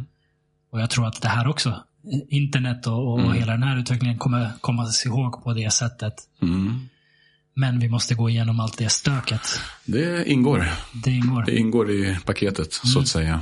Mm. Hur, du nämnde att folk stänger av. Folk liksom vill inte ens konsumera information. Precis. Och nyheter. Hur gör du? Stänger du av eller har du någon annan? Nej, det är svårt för mig som samhällslärare att stänga av nyheter. Men jag kan förstå till viss del att man drunknar i nyheter. Och speciellt nu de senaste åren så är det mer trista nyheter som har dominerat. Och det har säkert varit så i alla år. Men det blir lite för mycket. Liksom. Det är pandemin, det är Ukraina-grejen, allt som händer i USA. Och det, även här hemma i Sverige, liksom, politik och vården. Alltså det är så här, det blir för mycket, tror jag, för många människor. Hur är det för dig? För mig personligen, jag försöker ändå vara hyfsat balanserad. Vad är din strategi för att liksom inte tyngas ner av det här för mycket fast du konsumerar det? Nej, men att inte kanske bli emotionellt inblandad, även om det är svårt ibland när man ser orättvisor i världen och misär och hur stater och makter, hur de behandlar sin population liksom och så. Det tar emot lite, men jag försöker inte bli allt för personlig, för att vart ska jag välja? Alltså absolut, demokrati i all ära, men det finns så mycket att engagera sig i, så att jag blir så här, okej, så länge jag är hyfsat balanserad, jag tar ingenting så personligt, jag kan brinna för vissa saker, absolut, orättvisor och sånt, men jag försöker ändå vara hyfsad så här, balanserad och inte låta det påverka mig så mycket, även om det är svårt. Speciellt det som hände i Iran är väldigt... It's close to home, så att säga. Såklart. Så när jag pratar med pappa så blir han väldigt engagerad i det. Då blir jag också automatiskt indirekt engagerad i det. Men jag tänker ändå att det är viktigt för mig att behålla någon form av balans. Och så att, men jag har ingen speciell taktik eller strategi för det, utan det är bara... Men du lyckas konsumera det utan att det liksom tynger ner dig helt. Ja, absolut. Men sen kan jag ibland få såna här flipp och bara, nej men nu pallar jag inte längre. Liksom. Absolut, det får ju vem som helst. Men jag tycker det är ändå viktigt att hänga med relativt bra vad som händer. Sen behöver man inte alltid ha man behöver inte alltid uttrycka sig eller så här, ha en personlig åsikt om allt, utan okej, läsa nyhet, okej, så är det tyvärr, det är ju synd, men vi är ju inte skapta att veta vad som händer i hela världen hela tiden. Nej, och jag tror inte vi kan. Det är en konstig situation för ett djur som är skapt att leva i liksom små stammar på 150 pers liksom. Nej, men det blir för mycket intryck. Det blir det. För mycket att ta in. Så att, nej.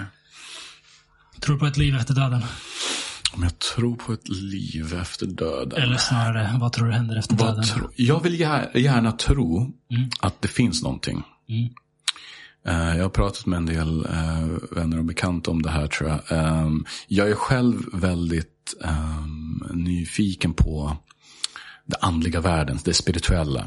Även om jag själv aldrig har upplevt något personligen. Jag har inte varit med om någonting sånt där. Typ, nu kände jag... farvars ande. Det har aldrig varit så, men jag är väldigt nyfiken på den delen, för att de människor som har varit med om sånt, känt av eller sett eller hört eller bara det är fascinerande för mig. Så jag vill jättegärna tro att det finns någonting efter det här, men sen vet jag inte vad det är, men det är en lite så här romantisk tanke om att så här, men det kanske är någonting ändå där. Jag tror att människan har en själ och jag vill gärna tro det. Du vill tro det? Jag vill tro det. Men vad tror du då? Ja. Ja, men då får jag väl stå fast för det. Jag tror då på någonting sånt. Fast även om jag är lite skeptisk. Men alltså, okay. jag vill tro... Om jag ställer frågan så här istället.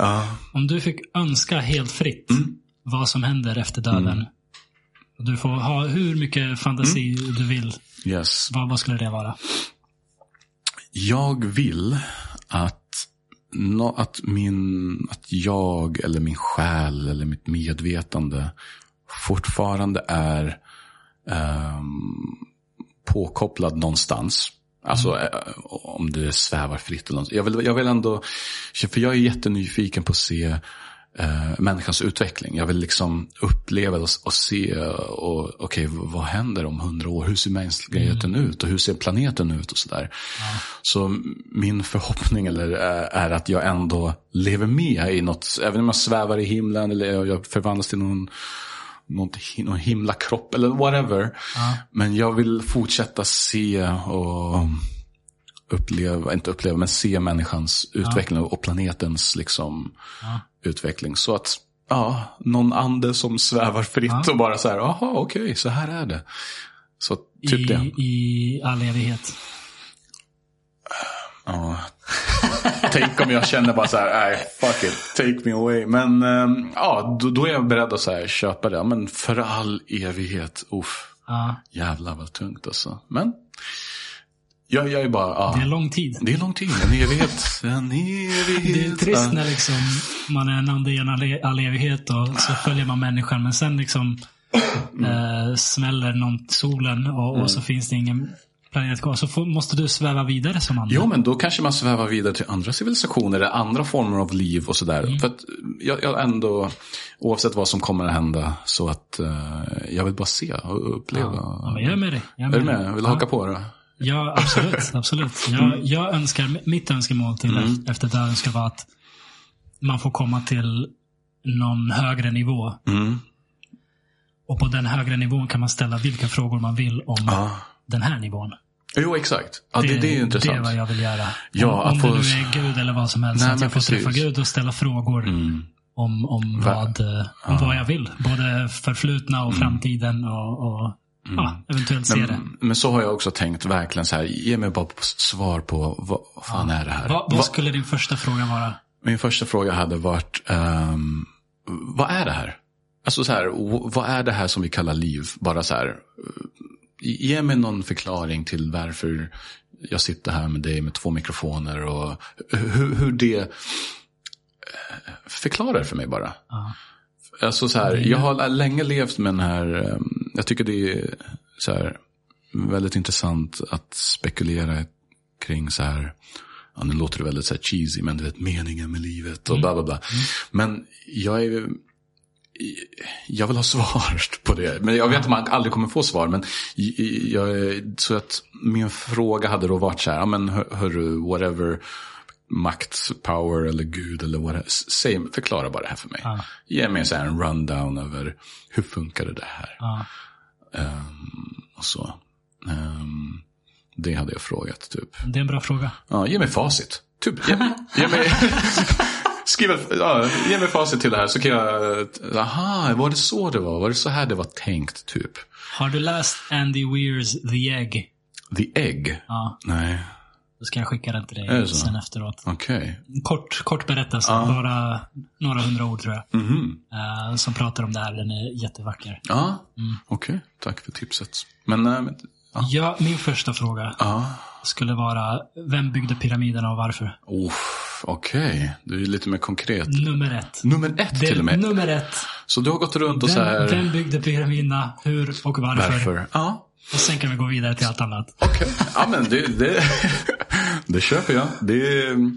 Så nyfiken. Ja men absolut. De har ju släppt en serie som på Netflix som dissekerar den här frågan. Ancient Civilizations och något sånt där. Eller heter det så? Ancient Apocalypse. Ancient Apocalypse, precis. Absolut, det finns teorier som säger att det har funnits en avancerad civilisation tidigare här på jorden som har nu dött ut då. Men att det var de som byggde de här avancerade byggnaderna till exempel. Ja, det är Ja. Om man kollar på det och läser sig in på ämnet så är det otroligt intressant. Det är spännande. Ja, så att... Jag tycker det är roligt att det är ett kontroversiellt ämne. Ah. Jag har haft samtal med folk om det. Okay. Och folk blir upprörda. Blir upprörda över att det finns... Nej, jag har vid något tillfälle sagt att jag är tveksam till att liksom, det officiella narrativet att egyptierna byggde det för 2500 år före Kristus. Mm. Baserat på liksom, det jag hört och läst och sett dokumentärer så tycker jag att de skulle kunna vara äldre. Okej. Okay. Men jag har ingen aning. Du har ingen aning, men absolut. Och så säger man det här i ett samtal. Folk blir upprörda. De tycker du är korkad eller vad? Jag vet inte. Kanske. Men jag kan inte sätta mig in i en situation där jag tycker att någon är korkad och jag blir arg över det. Men så här, okej, du tror... Okej, om någon är korkad och så här... Ja, men jag hatar iranier. Det är så här, då borde du inte göra. Nej, exakt. Din åsna. Men om man säger, jag tror att den här byggnaden byggdes tidigare än vad folk säger. Vad är det för grej att bli arg över? Ja, varför blir man arg? Ja. Jag förstår så här, typ professorer som har vigt sitt liv åt det här.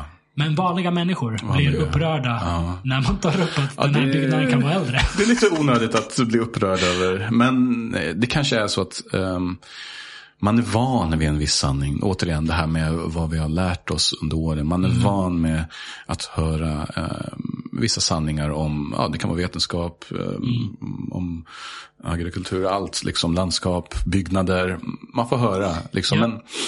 Jag tror att en stor del av det är att saker som man har lärt sig under sin ungdom i ens formativa år, de liksom sitter i ens ryggrad. Det är så gott som en del av en själv. Så är det. Jag tror att när saker man tar för givet att så här är de ifrågasätts, saker som sitter så nära, då skaver det. Men då skaver det, för då är det nästan som en identitetskris. Ja, så är det. Det här som jag har tagit för givet stämmer inte, vad mer stämmer inte. Nej, så. Exakt. Jag tror att det kan vara... Ja, det kanske är en del rädsla eller vad man ska kalla det. En oro att men okej, om det inte stämmer. Vad det här med dinosaurierna, den här, hur dog de ut liksom? Till exempel. Det är intressant. Jag tycker det är väldigt fascinerande. Nej, men absolut. Jag håller med. Just den delen med att det kan ha funnits en civilisation. Det är en kittlande tanke. Det måste jag säga. Det är det. Och du har säkert lyssnat på de här Graham Hancock och Randall Carson. De har ju definitivt intressant vetenskaplig uppbackning. Precis, det är inte bara några lösa teorier. Precis, det är data som de har sammanställt som liksom pekar åt att något sånt kan ha hänt. Sen kan man också falla tillbaka till vanlig logik också. Så här. Förutom pyramiderna, det finns andra exempel i Sydamerika och andra delar av världen på sådana här riktigt avancerade monument, byggnader eller vad man ska kalla det. Att det är svårt att tro att det bara vanliga bönder, stenåldersmänniskor med stenar och pinnar. Precis, ska ha byggt sånt där och att det är linjerat med liksom vissa stjärnkonstellationer och bla. Det finns ju som vetenskap. Perfekt till nord och syd och sådana grejer. Och det är så här, helt galet. Om man vill falla tillbaka till common sense så kan man ifrågasätta så här, hur rimligt var det egentligen för den här ganska primitiva civilisationen att komma på något sånt här och bygga något sånt här med de verktyg som fanns. Så att det går också att spekulera. Du har sett Göbekli Tepe, antar jag. Exakt, den här, vad är det med underjordsgrejen där? Va? Ja, de här statyerna där de har gjort liksom 3D-inristningar i stenarna. Och den är från 12 000 år sedan, tror jag. När vi alla ska ha varit samlade jägare. Det är också så här. Hur? Den är spännande. Ja, den är så här. Den är vad riktigt är det här? Spännande. Och det är tydligen massor under jorden som de ännu inte exkluderat. Det är så en enorm plats. Och så tänker man så här, okej, vi kanske var jättesmarta då, men det är svårt att tro eftersom... Det teorin som de här, som Graham Hancock och de som framställer det, att efter de här... Det de tror är att det var ett kometnedslag eller flera kometnedslag som orsakade översvämningar och bränder och allt sånt här som gammal mytologi pratar om. Liksom Noahs ark och allt sånt. Att det ställde till det för den här civilisationen då. Så att de flesta dog ut. Men att vissa överlevde och de tog sig till samlade jägare och levde med dem och utbytte kunskap. För om man tänker på det, om en sån sak skulle hända idag, kometnedslag och all elektronik är borta, allt liksom tekniskt är borta, vilka skulle klara sig bäst? Samlare jägare. Och det finns några, liksom i några delar av världen finns det fortfarande folk som lever så. De skulle klara sig bäst. Så det blir som en reset-funktion tillbaka till en sån form, ett sån form av liksom samhälle. Du och jag skulle vara ganska värdelösa. Ja, jag hade varit oduglig. Liksom. Och vi skulle försöka ta oss till dem om vi hade möjligheten. Precis. För då vet hur man hittar mat och då vet hur man överlever. Så det är teorin, att folk från den avancerade civilisationen som överlevde tog sig till där det fanns samlade jägare, levde med dem, lärde dem jordbruk. Därför jordbruk började smälla upp där var det nu 10 000 år sedan.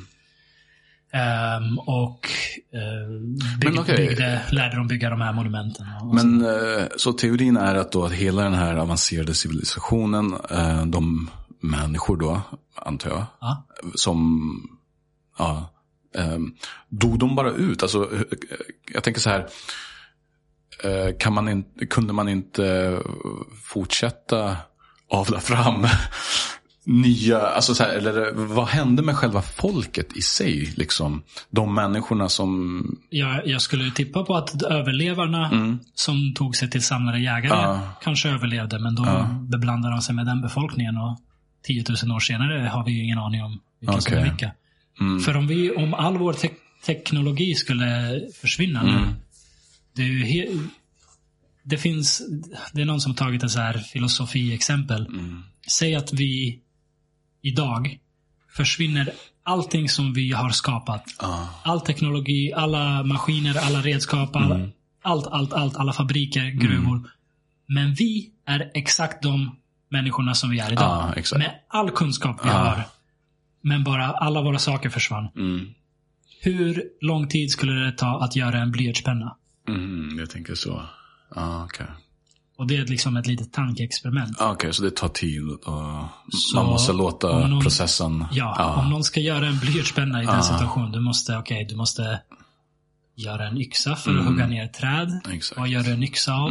Du gör ingen metall. Nej. Det är tillbaka till stenåldern. Liksom det är en total nollställning. Så det blev, trots att vi har all kunskap.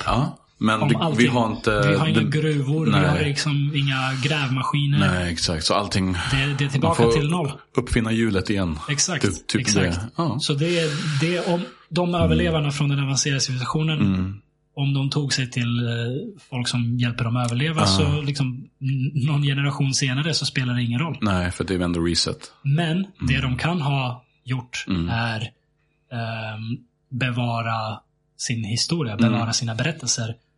Och då har det spridits i liksom från generation till generation. Folklore, typ sådär. Folklore, muntligt tills någon skrev ner det. Och det är mytologierna som vi har från många heliga skrifter. Precis, och de är ganska snarlika också. Så det finns, så att, shit, det är otroligt spännande. Men det är galet. Det är verkligen galet alltså. Det är kittlande tanke. Det är en kittlande tanke. Jag ser, för min del så säger jag varför är, när folk har invändningar mot det, varför är den idén så mycket knäppare än den idén som dominerar? Att vi började som apor, evolverade till någon sorts homo sapiens och steg för steg blivit det vi har blivit. Båda är ju knäppa. Ja. Båda lika osannolika. Existens är knäppt. Så är det. Sen blandar man in religion i det hela så blir det ännu mer knäppt och komplext. Då blir det liksom en gott och blandat påse av teorier och sånt där. Men jag vet inte, folk... sanningen... alternativa sanningar kanske är läskigt. Jag antar det. Eller så är man bara så här, inte envis, men man, ja, det är som du säger, inbiten i sin så här, nej men så här har det varit, jag vill inte leva, orkar inte fundera över att det skulle finnas någon sånt där. Och det kanske också en sån här bekvämlighetsgrej att så här, hur mycket orkar man? För det är klart, vill man så finns det dokumentärer, det finns poddar, det finns studier, tidskrifter, det finns att plugga sig in på det här ämnet om den här ancient civilization-grejen liksom. Men orkar man? Nej, det är precis som vi pratade om innan, bara liksom kriget i Ukraina. Ja, exakt, det är så här. Det tar lång tid att sätta sig in. Nej. Men jag uppskattar öppenhet för alternativa idéer. Mm. Det tycker jag. Men jag tycker det är synd att så många blir upprörda och förkastar när någon kommer med en annan idé, för att det är bara så här, man kan vara ödmjuk till att man inte vet. Exakt. Och även saker som vi har tagit för givet i århundraden. Ja. Många gånger visade sig att något annat var rätt. Ja. Galileo liksom, praktexemplet. Ja, det är perfekt. I hundratals år har man sagt jorden är centrum. Men man säger, nej, men det verkar som att solen är exakt. Liksom, fängsla honom, jag vet inte om de brände honom, jag tror inte det, men de fängslade honom. Och sen visade sig att det stämde. Nej, precis. Och det har hänt många gånger i historien. Nej, men jag håller med att ha någon form av ödmjukhet kring sådana här frågor. Det är viktigt, men man kan, jag förstår om man inte pallar eller man känner att det är ingen idé eller att så här, vad är det för vitsen då? Liksom, det är så här, man får ju ha respekt för folk som inte pallar. Nej, exakt. Men de behöver inte predika i så fall. Nej. Alltså, så här, wow, preach my brother, preach. Ja, det är där jag blir irriterad. När folk predikar en sanning när de inte vet. Nej. Vad ödmjukt till att du inte vet. Ingen av oss vet. Nej, egentligen inte. Säger, det här är vad jag tror. Vad vet vi egentligen? Ja. Alltså, skulle du... Okej, om jag ställer en fråga till dig.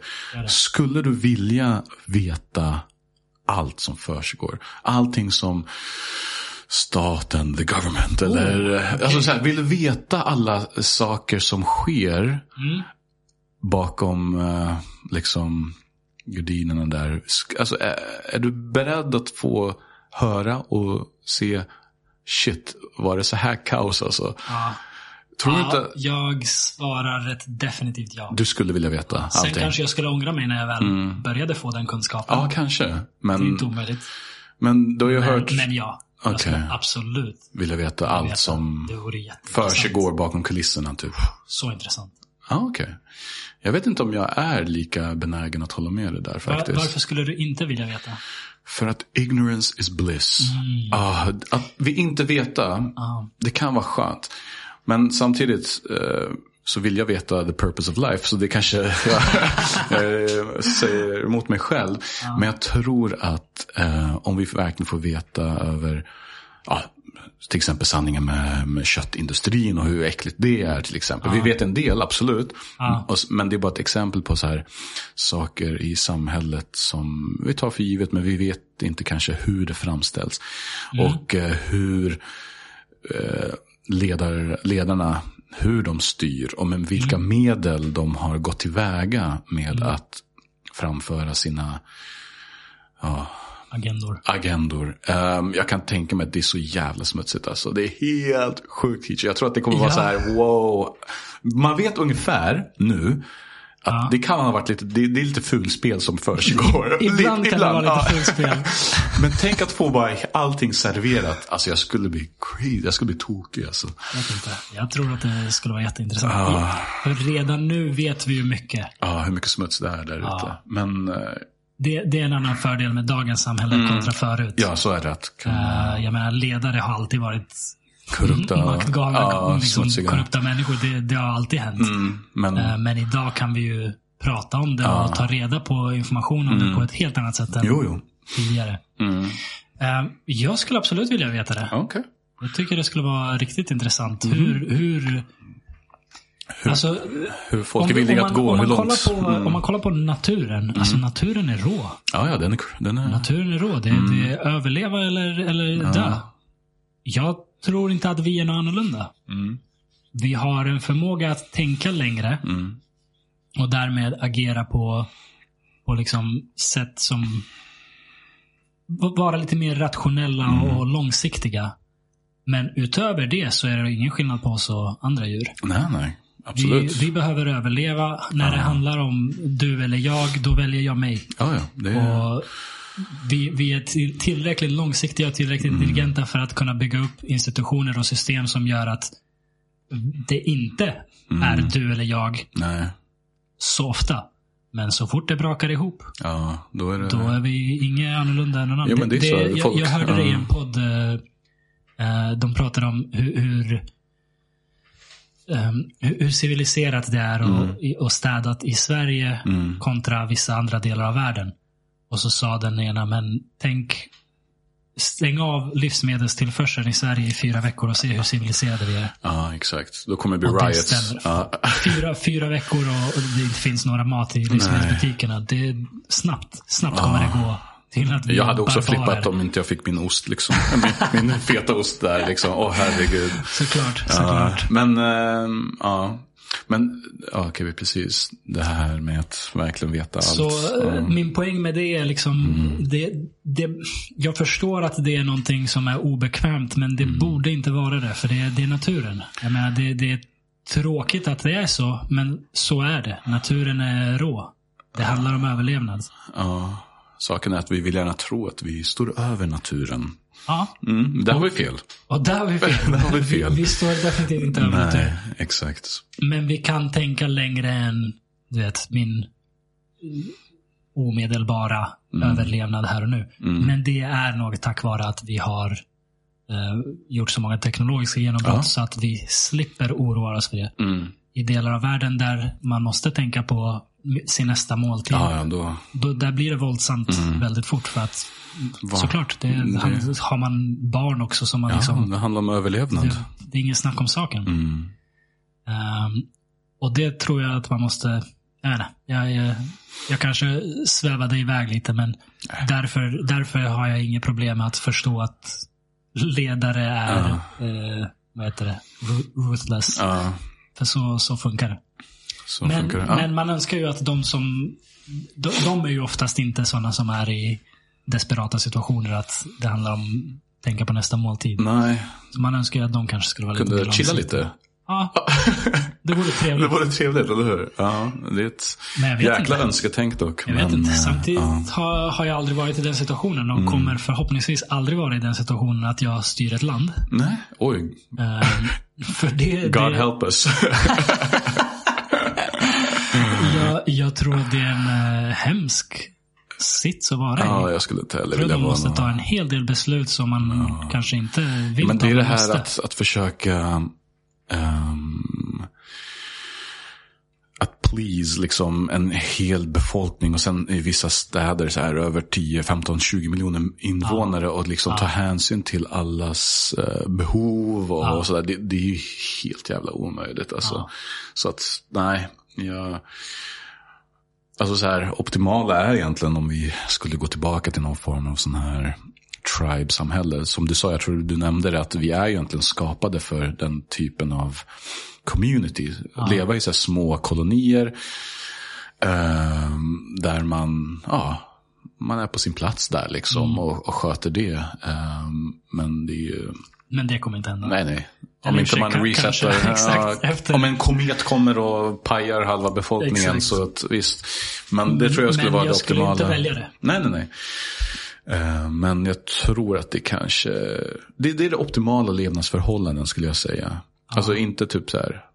Tokyo. Ingenting ont om Tokyo, säkert jättefin, men jag menar väl mycket folk. Ja, alltså jag tänker mer den här befolkningsmängden då, hur man ska hålla alla glada och nöjda.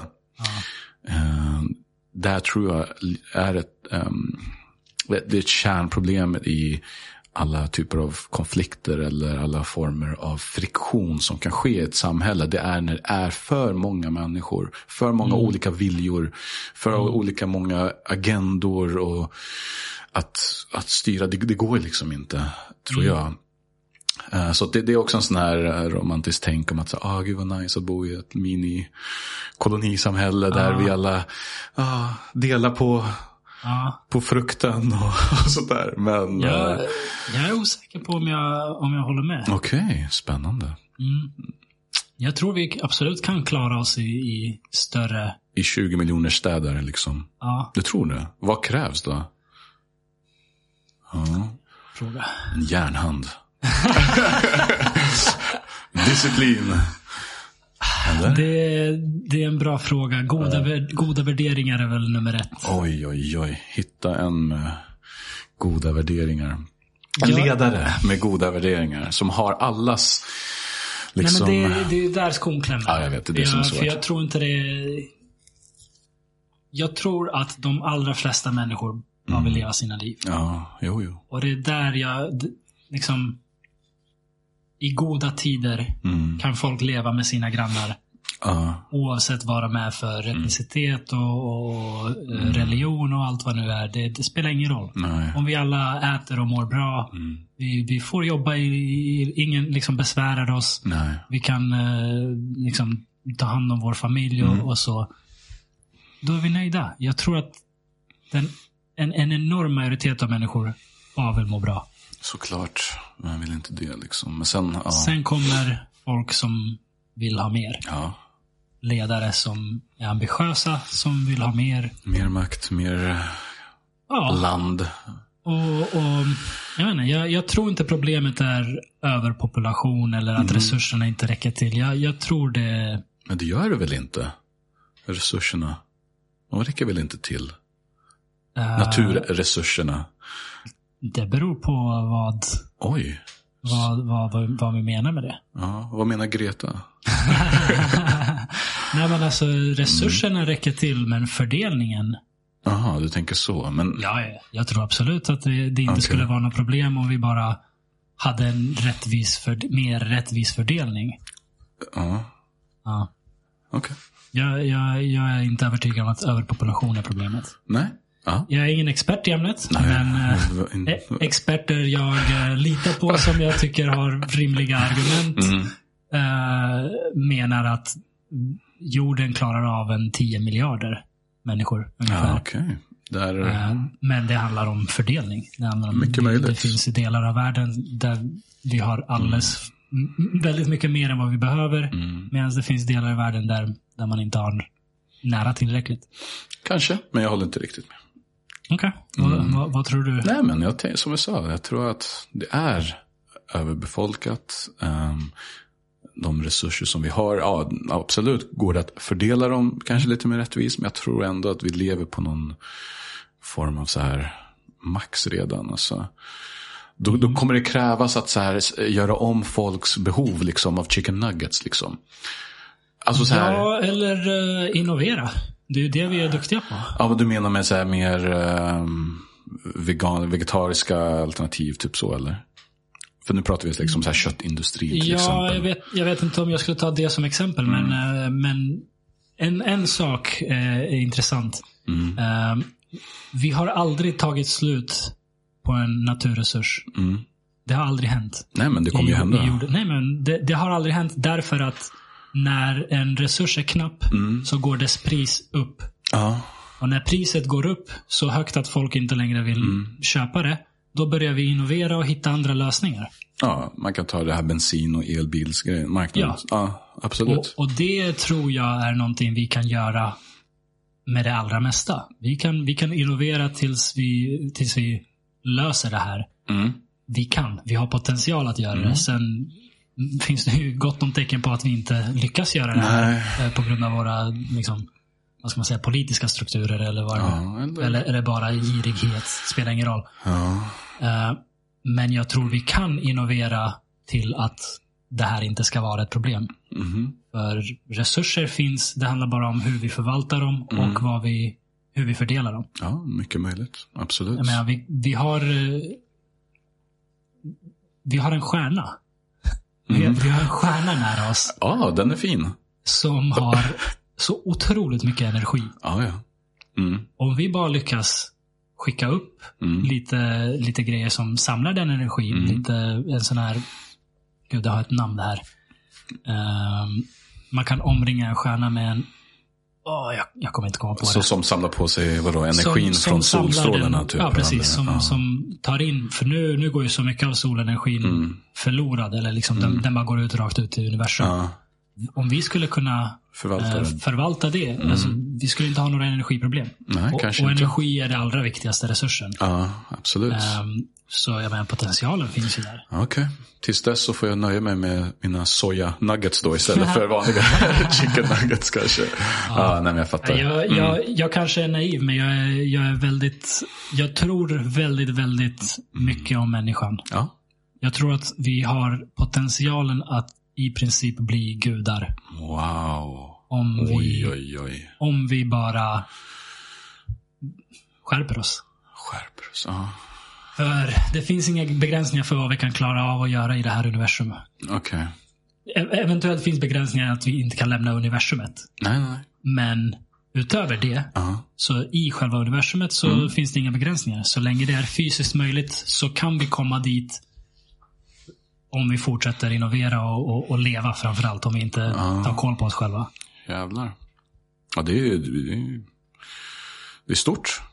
Det är en mäktig tanke.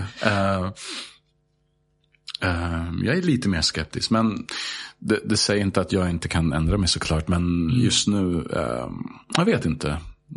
Vi har skickat en farkost ut från vårt solsystem. Voyager. Ja, just det. Den har lämnat vårt solsystem. Ja, jag vet, alltså, vi är en liten liksom, apa på en sten. Och vi har skickat ut en farkost med en vinylskiva, fast den är guld, med musik från den här planeten. Har vi skickat ut från vårt solsystem. Det är helt otroligt. Det är crazy. Det är helt otroligt. Vi kan se, vi har teleskop som vi kan rikta ut så långt att de ser början av universum. Big Bang. Vi kan liksom se vad som hände när vårt universum skapades. Det här är helt otroliga saker. Jo, absolut. Vi kan se att det finns planeter runt andra stjärnor. Alltså, andra stjärnor är så långt borta. Jag vet, så det går inte att föreställa sig. Nej, och vi kan med våra instrument se att det finns planeter som snurrar runt de här. Och vi kan till och med se att den där planeten är i en beboelig zon och har potentiellt vatten. Exakt. Det här är... Ja, det är... Vi har inte kommit långt. Nej. Vi har inte kommit långt i vår utveckling. Vi kan göra så mycket mer. Så mycket mer. Vi behöver bara skärpa oss. Vi behöver bara liksom... Det får bli liksom ledmotivet idag. Fan, skärp er bara. Ryck upp er, skärp er bara. Jag tror vi har potentialen, men jag är osäker på om det här djuret, den här varianten av människan, den här versionen av människan klarar av det. För att vi är fortfarande för... vad ska man säga, territoriella. Vi bryr oss fortfarande lite för mycket om det här är mitt, det där är ditt. Såklart. Och vi har fortfarande lite för lite empati för varandra. Absolut. Om vi kan evolvera till nästa steg där om jag skär dig så känner jag smärta. Där, om vi lyckas komma så nära varandra emotionellt, då finns det inga begränsningar. Det är sant. Eller så kan vi ta hjälp av AI nu. Ja. Sydney, vad heter hon? Sydney. Om evolutionen inte är på oss så kanske vi får bygga den själv. Och då är nästa grej ladda ner ditt medvetande i ett AI och utforska universum. Wow. Ja, det är... Du är tveksam? Nej, jag tycker det är fint sätt att se på det. Om det är någonting som saknas idag, då är det empati. Ja. Förståelse, empati och tolerans för olikheter. Det är den största grejen, skulle jag säga.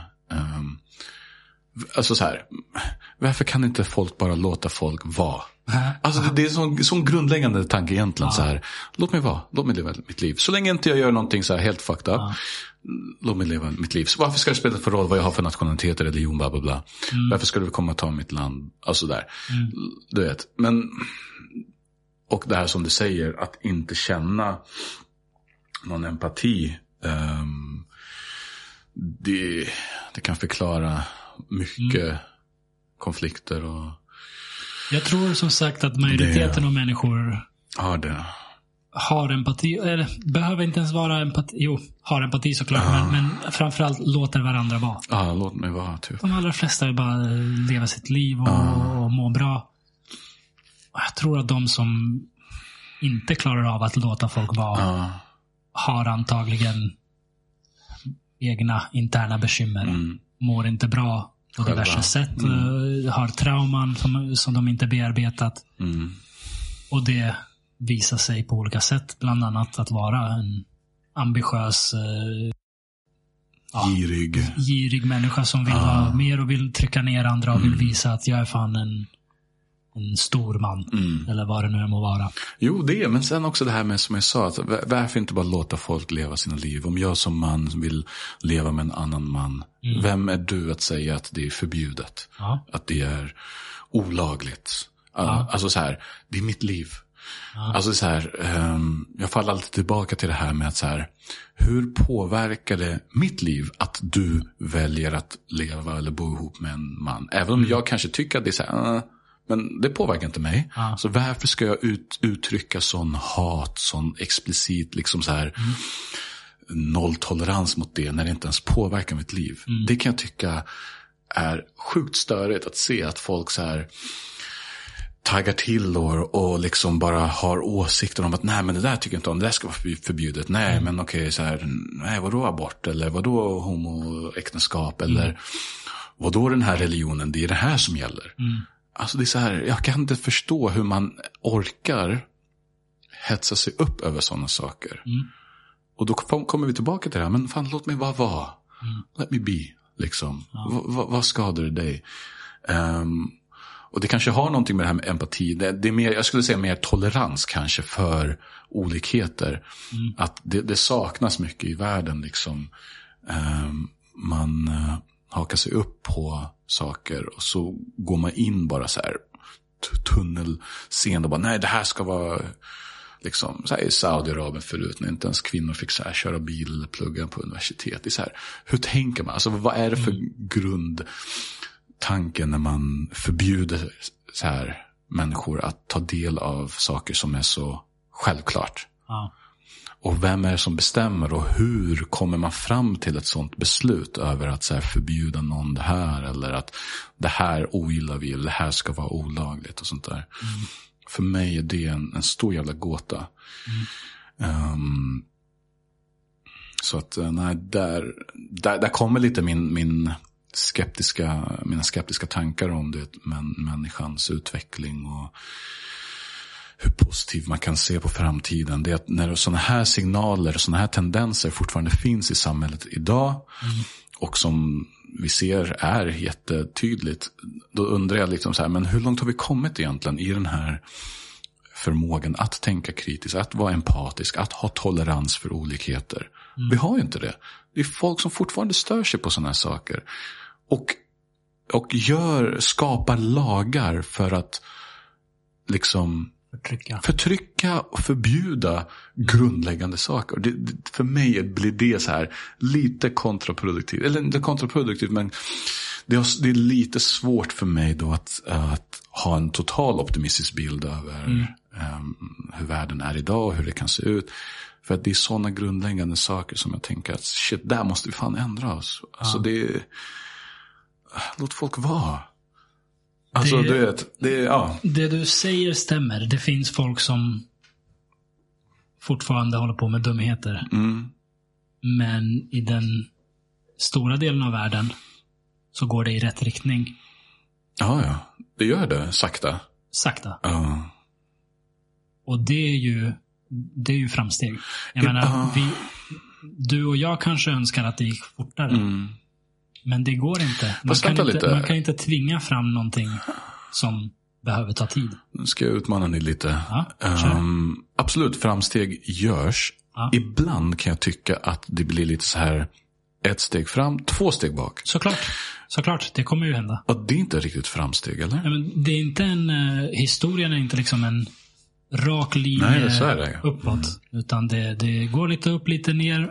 Men tar man ett brett perspektiv, kollar man på 1000 år istället för 20, ja. Absolut. Så har nästan allting blivit bättre. I princip allting blivit bättre. Men människans instinktiva liksom så här vår natur, vår intolerans består. Vår oförmåga att känna empati eller förståelse för andra. Vår natur förändras inte. Nej. Den är ju ungefär vad den har varit i 200 000 år. Så är det ju. Men vi bygger institutioner som tvingar oss att bete oss. Jag menar, det var jättevanligt, mycket vanligare att folk slog ihjäl varandra en gång i tiden. Folk blir fortfarande skitförbannade på varandra. Men vi säger i Sverige. Men vi har en lagstiftning som vi har starka liksom institutioner som gör att det händer mycket mycket mer sällan än för 100, 200, 300, 500 år sedan. Men sen har vi också organiserad liksom våld som man vill kalla det liksom med arméer och såklart. Invasioner. Så att, absolut. Och sen det jag tänkte... Men det är ju, förlåt för att jag bryter, men det är ju just det som gör att det är städat. Mm. Vi har ett våldmonopol. Polisen har monopol på våld. Ja, men jag tänker inte bara den typen av våld. Jag tänker till exempel det som händer i Ukraina. Så här, man skickar soldater, arméer. Nu zoomar jag in lite mer för vi säger Sverige. Vi kommer aldrig komma ifrån att det finns våldsamma instinkter. Saker och ting hettar till om man vill slå ihjäl varandra. Det kommer alltid hända. Det kan vi inte komma ifrån. Men eftersom vi har starka institutioner och ett våldsmonopol, bara den här gruppen får använda våld, så minskar våldet i samhället. För att det finns en institution som kommer och bankar skiten ur dig om du försöker banka skiten ur någon annan. Och det är för att det är det enda som funkar. Vi måste ha någon sorts våldskapital som håller resten i schack. Och det är en tunn linje. För såklart kan en diktator använda det till hemska saker.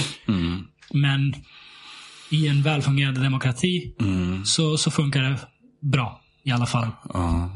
Ganska bra. Okej, bra är lite väl att ta i kanske. Men, ganska bra. Men det är ju bättre än någon gång tidigare. För att institutionerna är starka.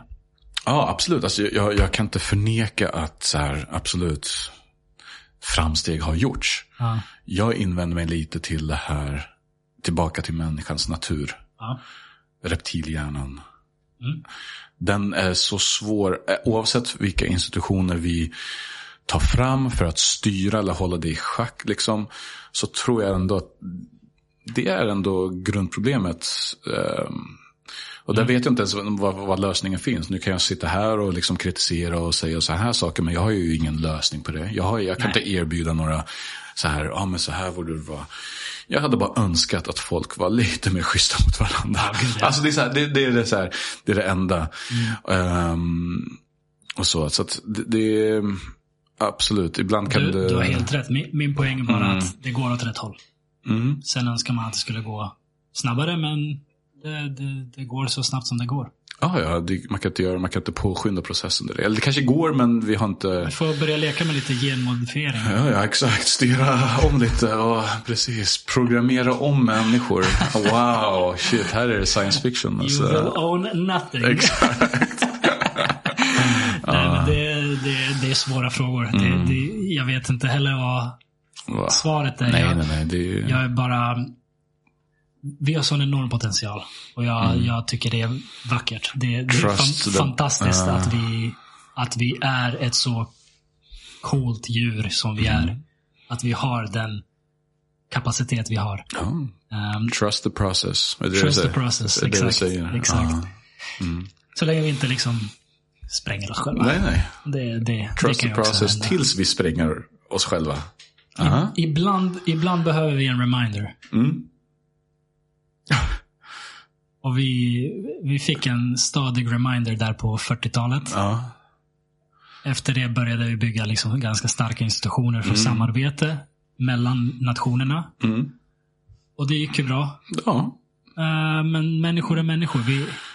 Vi lär oss hacka varje system. Spelar ingen roll vilket system det är. Om det är socialism eller kapitalism eller vad det nu är. Vi lär oss förr eller senare hur man använder till sin fördel. Och vissa är mycket bättre än andra på att hacka systemet. Jo. Och så blir det skillnad, klyftor mellan de som har och de som inte har. Mm. Då behöver vi liksom skaka om bordet igen. Shake it. Ja. Tror jag. Ja, kanske. Mycket möjligt. Vad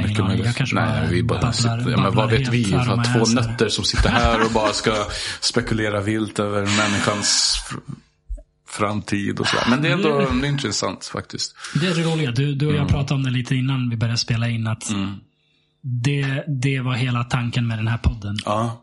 Att helt vanliga människor kan ha väldigt intressanta samtal. Mm. Man får hoppas på att lyssnarna tycker att det här var intressant. Jag vet inte alltså. Tycker om det så tycker de det. Tycker om det så kan de stänga av. Vad ska man säga?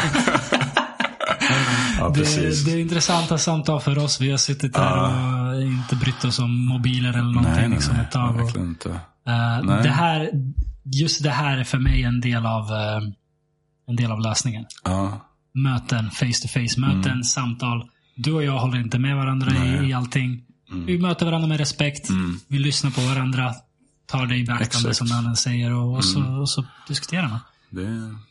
Man önskar att det vore så här överallt. Men vi börjar här. Man önskar att alla var som du och jag. Exakt, alla var så här bra liksom.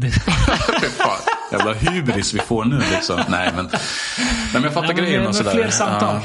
Fler samtal behövs. Det håller jag med absolut med om. Så att, men jag hoppas att det i dina framtida liksom, avsnitt bjuder in vanliga nötter som jag liksom, som får dela med sig sina tankar och idéer, även om det inte var något revolutionerande eller jag vet inte hur givande det var, men bara som du säger att kunna sitta så här och surra om vad vi har ju behandlat många olika, det är högt och lågt idag, alltså, vi började med basket och fotboll och hamnade i en helt annan filosofisk diskussion. Det är också därför man behöver ha tid. Man kan inte bara liksom, okej, vi har en timme på oss. Nej. Visst, man kan komma in på en del intressanta timmar, men har man ingen liksom begränsning så kan man sitta här och låta samtalet flöda till dit det ska flöda. Let it flow. Det är nice. Faktiskt. Jaha, okay. Känns det som en naturlig avrundning eller? Jag tror det. Hur länge har vi hållit på förresten? Och strax över 2 timmar. 2 timmar och 12 minuter. Uff, all right. Ska vi avrunda? Det blir den kortaste podden jag har gjort. Är det så? Okay. Men det är kanske skönt.